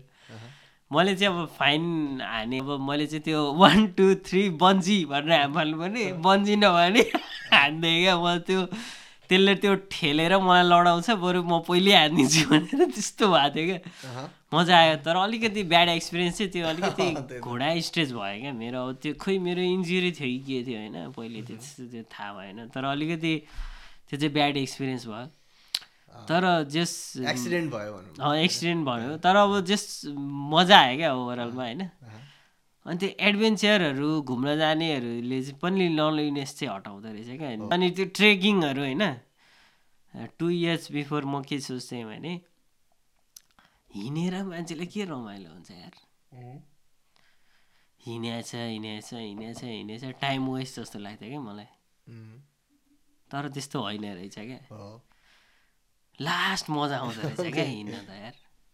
किनभने अब त्यसको एक्सपिरियन्स चाहिँ अब मेमोरीमा रमाइलो लाग्ने कुरा हो कि? हुन्छ नि? अब हिँड्दाखेरि अब एउटा सर्टन हिँडिदिँदैन मात्र नि त होइन? हुन्छ नि? एउटा अब्जर्भेसन गरिन्छ यताउति हेरिन्छ होइन? हुन्छ नि? आफ्नो त्यो हिँड्ने कम्पेनियन एउटा हुन्छ होइन? अथवा एक्लै गए पनि अब त्यहाँनिर धेरै कुराहरू अब्जर्भ गरिन्छ। अनि सो त्यसमा पनि अब त्यो पछि त्यति बेला मेक सेन्स नगरे पनि पछि सोच्दाखेरि चाहिँ रमाइलो लाग्ने रहेछ कि?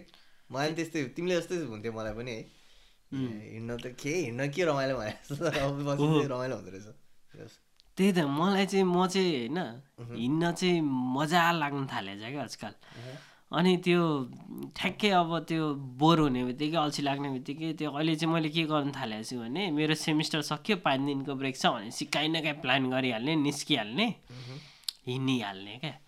अब हिजो पनि ट्रेकिङ गरेँ त्यो कति कुराहरू अब्जर्भेसन तिमीले भने जस्तै plus you have nothing to worry about क्या। जस्ट हिँड्ने नेचर त मजाको छ नि त होइन। जे भइरहेछ भइरहेछ। खोला बगिरहेछ बगिरहेछ समुद्रमा छाल आइरहेछ आइरहेछ होइन। त्यहाँनिर सब छ। त्यो मजा आउँदो रहेछ क्या। भाइ द वे यार त्यो टङ्गरियो क्रसिङको एक्सपिरियन्स सुनाउ न तिम्रो त्यो कस्तो भयो? टङ्गाइडर क्रसिङ त मेरो त एकदमै ग्रेट एक्सपिरियन्स लाग्यो मलाई। हुन्छ नि बिकज अब it was one of the days कहिले काहीँ फेरि अब कति कुराहरू प्लान गरिन्छ कहिले काहीँ मिल्दिँदैन प्लान गरे जस्तो। तर त्यो दिन चाहिँ मलाई चाहिँ पर्सनल चाहिँ सबै कुरा मिले जस्तो भएको थियो कि। हुन्छ नि जुन मैले लुगा लाउनेदेखि लिएर जुन प्लानिङ गरेको थिएँ त्यो स्न्याक्सहरूको लागिदेखि लिएर हुन्छ नि त्यो जस्ट अब प्रि प्लानिङ हुन्छ नि जुन त्यो प्रोसेसमा त्यो सबै पनि एकदम मिल्ने वेदर पनि मिल्ने होइन? हुन्छ नि?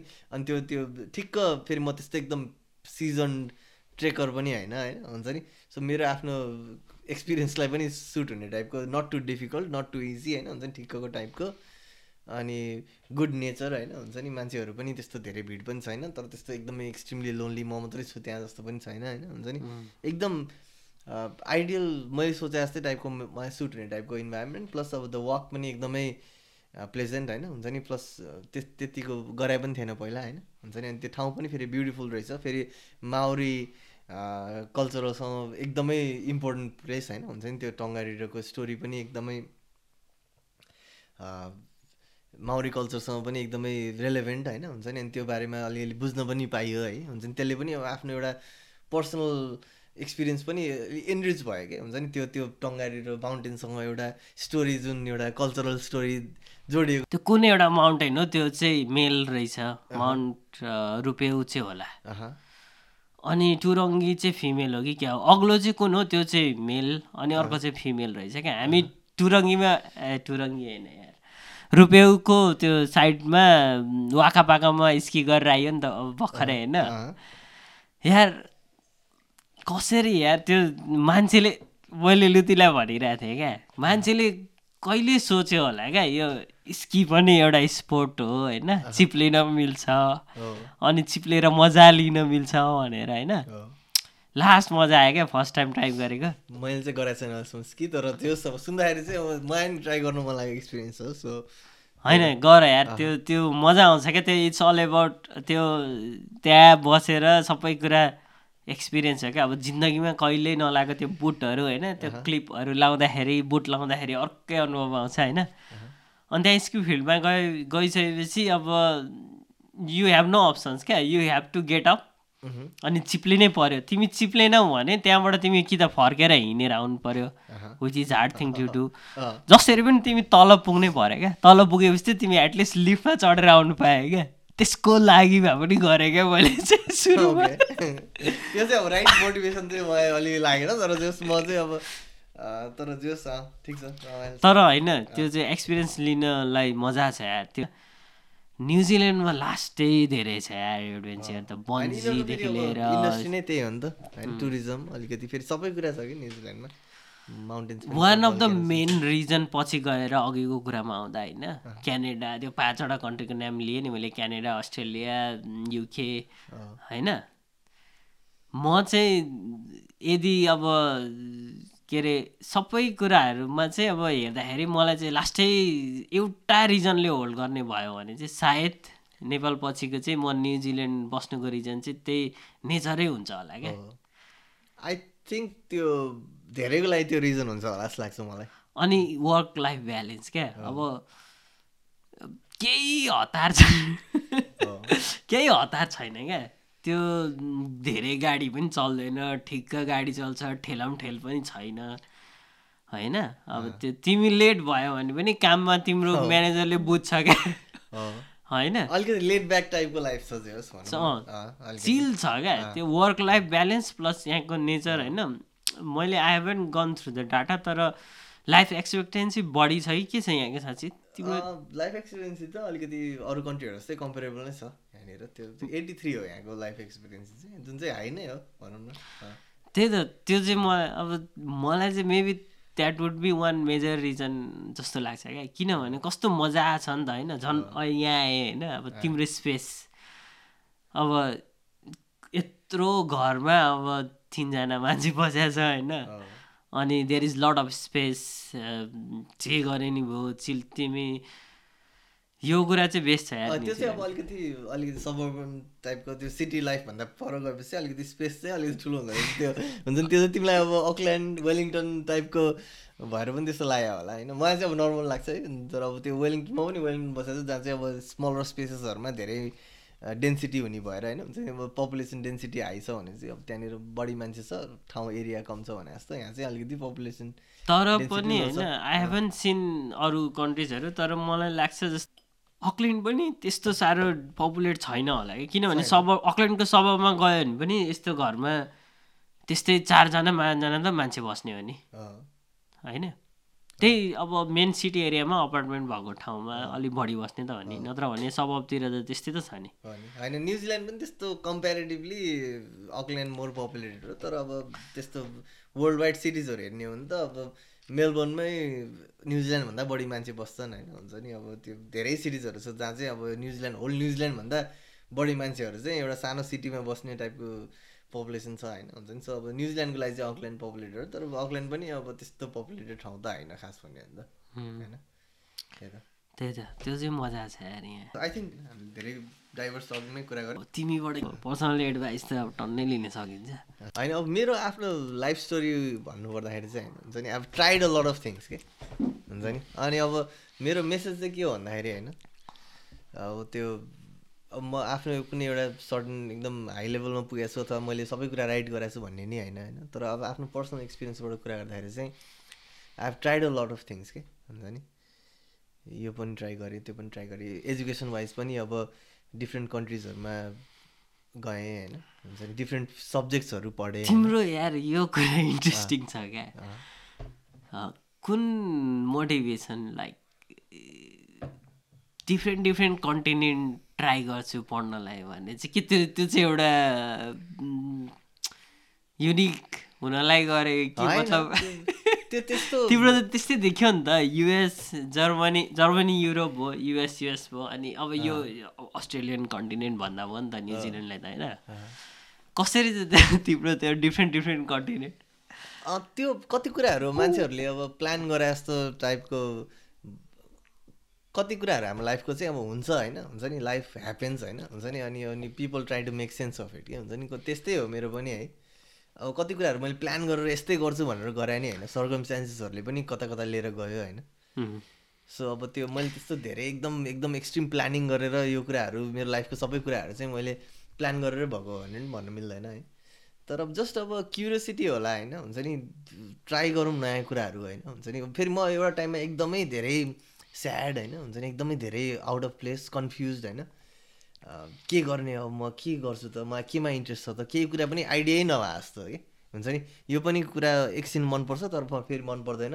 यो कुरा पनि ट्राई गर्नु मन लाग्छ इन्ट्रेस्टिङ छ तर के गरौँ भने जस्तो गरेर त्यही फाइन्डै नगरेर चाहिँ होइन हुन्छ नि के मनपर्छ भन्ने कुरा नै फाइन्ड नगरेर चाहिँ नयाँ नयाँ कुराहरू ट्राई गर्दै जाऊँ केही न केही त मिल्ला नि त भने जस्तो ट्रायल एन्ड एरर जस्तो टाइपले एटिट्युडले चाहिँ नयाँ नयाँ कुराहरू ट्राई गर्दै गइयो। Is there any formula to find out what we life in life कि what we want in life कि त्यो जस्ट ट्रायल एन्ड इररै हो? एक्सपेरिमेन्टै गर्ने हो? एक्सपेरिमेन्ट पनि हो होइन? हुन्छ नि तर लट अफ इट चाहिँ चोइस पनि हो क्या? हुन्छ नि? डिसाइड गर्ने पनि हो क्या? उम्, अब if you don't know the way होइन हुन्छ नि जस्ट टेक अ पाथ होइन हुन्छ नि अनि अनि maybe the path make sense to you कि होइन हुन्छ नि त्यो त्यो सबै कुरा चाहिँ सुरुमै थाहा हुनुपर्छ अन्डरस्ट्यान्ड गर्नुपर्छ सबै कुरा फिगर आउट हुनुपर्छ भन्ने पनि छैन कि? हुन्छ नि त्यो जस्ट एउटा डिसिजन लिने एउटा चोइस लिने होइन अनि त्यो चोइसमा चाहिँ आफूले बेस्ट गर्ने होइन हुन्छ नि अनि eventually that choice makes sense कि? हुन्छ नि केही न केही ओ ओके ल इट्स वर्किङ अथवा नट वर्किङ भने जस्तो हुन्छ होइन।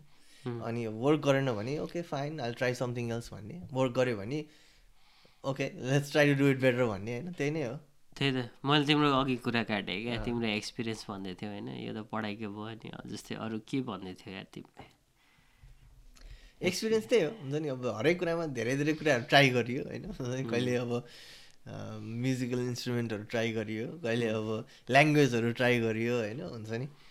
सो त्यो भेरियस फेजेसहरू लाइफकोबाट गयो। त्यो स्टोरीहरू चाहिँ अब मेरो पनि त्यस्तै सिमिलर छ क्या। अब मलाई मलाई कस्तो लाग्छ भने नि? आई हेभ मल्टिपल पर्सनालिटिज जस्तो लाग्छ क्या। होइन त्यो त सबै सबैको हुन्छ है। हुन्छ नि अब त्यो त्यो आई थिङ्क वान डाइमेन्सनल मान्छे त कोही पनि हुँदैन। होइन? मलाई स्कुल लेभलमा चिन्ने साथीहरूले मलाई छुट्टै तरिकाले चिन्छ क्या। मैले प्लस टू लेभलमा चिन्ने तरिकाहरूले मलाई छुट्टै तरिकाले चिन्छ होला जस्तो लाग्छ क्या। अनि काठमाडौँ गएपछि त्यहाँ बस्दाखेरि बनाएको साथीहरूले मलाई छुट्टै तरिकाले चिन्छ क्या। तिमीले भने जस्तै कति थोक ट्राई गर्यो भन्ने कुरामा होइन। सम साथीज आर द विटनेस होइन। हजार कुराहरू गर्यो होला क्या त्यहाँ होइन। एनिवेज त्यो हिडेन ट्रायलै रहेछ नि त आखिरमा होइन। लाइफमा भनेको चाहिँ। त्यही त्यही नै जस्तो लाग्यो किनभने अब धेरै प्लान गरेर पनि अब आई थिङ्क एनी वान हो त्यो जसले चाहिँ अब एउटा टाइमसम्म लाइफ बाँचेको छ होइन हुन्छ नि? उसले त आफ्नै लाइफबाट पनि सबैको लाइफमा त्यो हुन्छ कि? हुन्छ नि? प्लान गरे जस्तो हुँदैन कति कुराहरू होइन हुन्छ नि? कति कुरा पाइन्छ पाइँदैन होइन हुन्छ नि? पाएको कुरा पनि सोचे जस्तो हिसाबले पाइँदैन होइन हुन्छ नि? त्यो सो त्यो ऊ नै हो क्या? फिगरिङ आउट नै हो क्या? हुन्छ नि? त्यो लाइफ क्यान ओन्ली बी के अरे understood backwards but it has to be lived forwards भने जस्तो टाइपको अगाडि बढ्नु छ तर अब अगाडि के छ थाहा छैन होइन? हुन्छ नि? अब के छ के थाहा छ भन्दाखेरि चाहिँ जुन पछाडि भइसक्यो भन्ने कुरा थाहा छ तर त्यो कति युजफुल छ भन्ने पनि थाहा छैन अब त्यो त्यो you you do the best you can भने जस्तो कि होइन? डाटा एनालाइसिसकै कुरा आयो क्या? पहिलेको डाटालाई एनालाइज गर अनि प्रेडिक्सन गर अनि त्यही पाथमा हिँड होइन? हो। दिस इज आवर प्रोजेक्सन अनि this is what going to be in the future होइन. नि? हामीले डाटा एनालाइसिसबाट सुरु गरेको डाटा एनालाइसिस चाहिँ गर्न सकेर क्या नि अनि आई थिङ्क अब that's what I am as well होइन हुन्छ नि म अब त्यो त्यो क्वान्टिटेटिभ टाइपको मान्छे पनि होइन? हुन्छ नि? I like data I like information होइन? हुन्छ नि। I like the the value that it can bring होइन? हुन्छ नि? So all of this are I guess हुन्छ नि वाट आई एम पनि partly what I am now कुरा गऱ्यो भने चाहिँ अब यो धेरै कुरा बाँकी जसो जस्तो लाग्छ क्या। तर अब एउटा कन्क्लुजनमा पनि आउनु पऱ्यो नि त। I want to say this to everyone होइन पडकास्ट मलाई नाम पनि थाहा थिएन क्या। यसको मैले पडकास्ट गर्न खोजेको भनेर। म एक दुईजना नेपाली केटाहरूको सुन्थेँ एक दुईजना बाहिरको मान्छेहरूको पनि सुन्थेँ होइन? यस्तो खालको कन्भर्सेसन तर पडकास्टै गर्छु भन्ने थाहा थिएन। वान वान ऱ्यान्डम डे मैले तिमीलाई भने नि ब्रदर हामी कुरा गरेको चाहिँ रेकर्ड गर्नुपर्छ भने होइन। अनि यदि तिमी त्यहाँ तिमी नभएर अरू मान्छे भएको भए चाहिँ हे यस्तो हावा भन्थ्यो होला क्या। किनभने I have made lot of people who discourage क्या। त्यो त्यो चाहिँ गर्नु तर तिमीले चाहिँ गरौँ ल। होइन? जस्तो हुन्छ हुन्छ। It's out in the universe. गर्नुपर्छ रेकर्ड गर्नुपर्छ गरौँ भने। अनि सो यदि मैले त्यति बेला त्यो नगरे भए चाहिँ आज मैले यो होइन यस्तो यो एक दुईवटा सेटअप थपेर चाहिँ यो हुँदैन थियो होला क्या। So it credit goes to you होइन? होइन त्यो thanks for the kind words तर अब I think you should congratulate yourself on taking the initiative and and pursuing it भनौँ न। होइन तर पनि द्याट्स द्याट्स ट्रु क्या। त्यो मैले चाहिँ मलाई त्यति बेला पोड पोडकास्ट हो कि के हो त्यो थाहा पनि थिएन इन्टरभ्युज पनि होइन होइन। मैले चाहिँ एउटा ऱ्यान्डम गफ चाहिँ गर्नुपर्छ त्यो हाम्रो भिडियोको इन्ट्रोमा पनि थिएन होइन। यो भिडियो चाहिँ किन बन्दैछ भने भनेर मैले स्टार्ट गरेको थिएँ होइन। अनि खासमा चाहिँ अहिले पनि पर्पज त्यही हो होइन। तर पनि आई थिङ्क म I'm trying to give shape of what I want to do from this platform भन्ने कुरा भयो होइन। आई थिङ्क अब ऱ्यापअप गर्दा हुन्छ हामीले we started with data and lot of stops अनि अब मेबी यो पाँचवटा पडकास्ट गरिसकेँ अब यसलाई पनि डाटा एनालाइसिस म गर्छु होइन.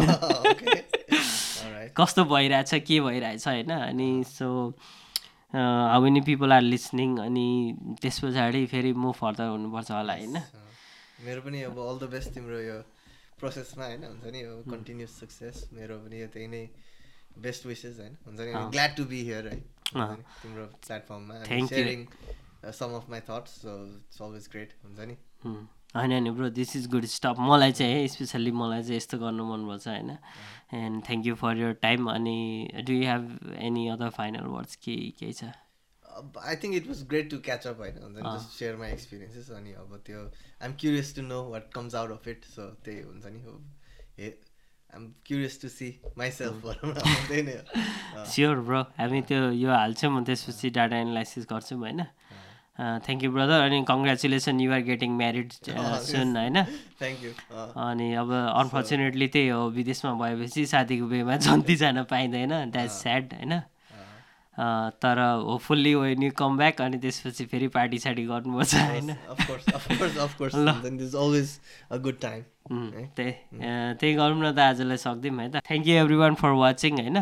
र मेरो फेसबुक पेज पनि छ मलाई फलो गर्नु होला if you want updates about my podcast अनि कस्तो खालको पडकास्टहरू ल्याउँदा ठिक हुन्छ। I want to be best on New Zealand context अहिलेको लागि एटलिस्ट होइन? तर आई हेभ अदर प्लान्स अहिले म अर्को वर्ष चाहिँ सेयर गर्छु वाट प्लान्स आई हेभ भन्ने कुरा चाहिँ। Thank you everyone bye bye you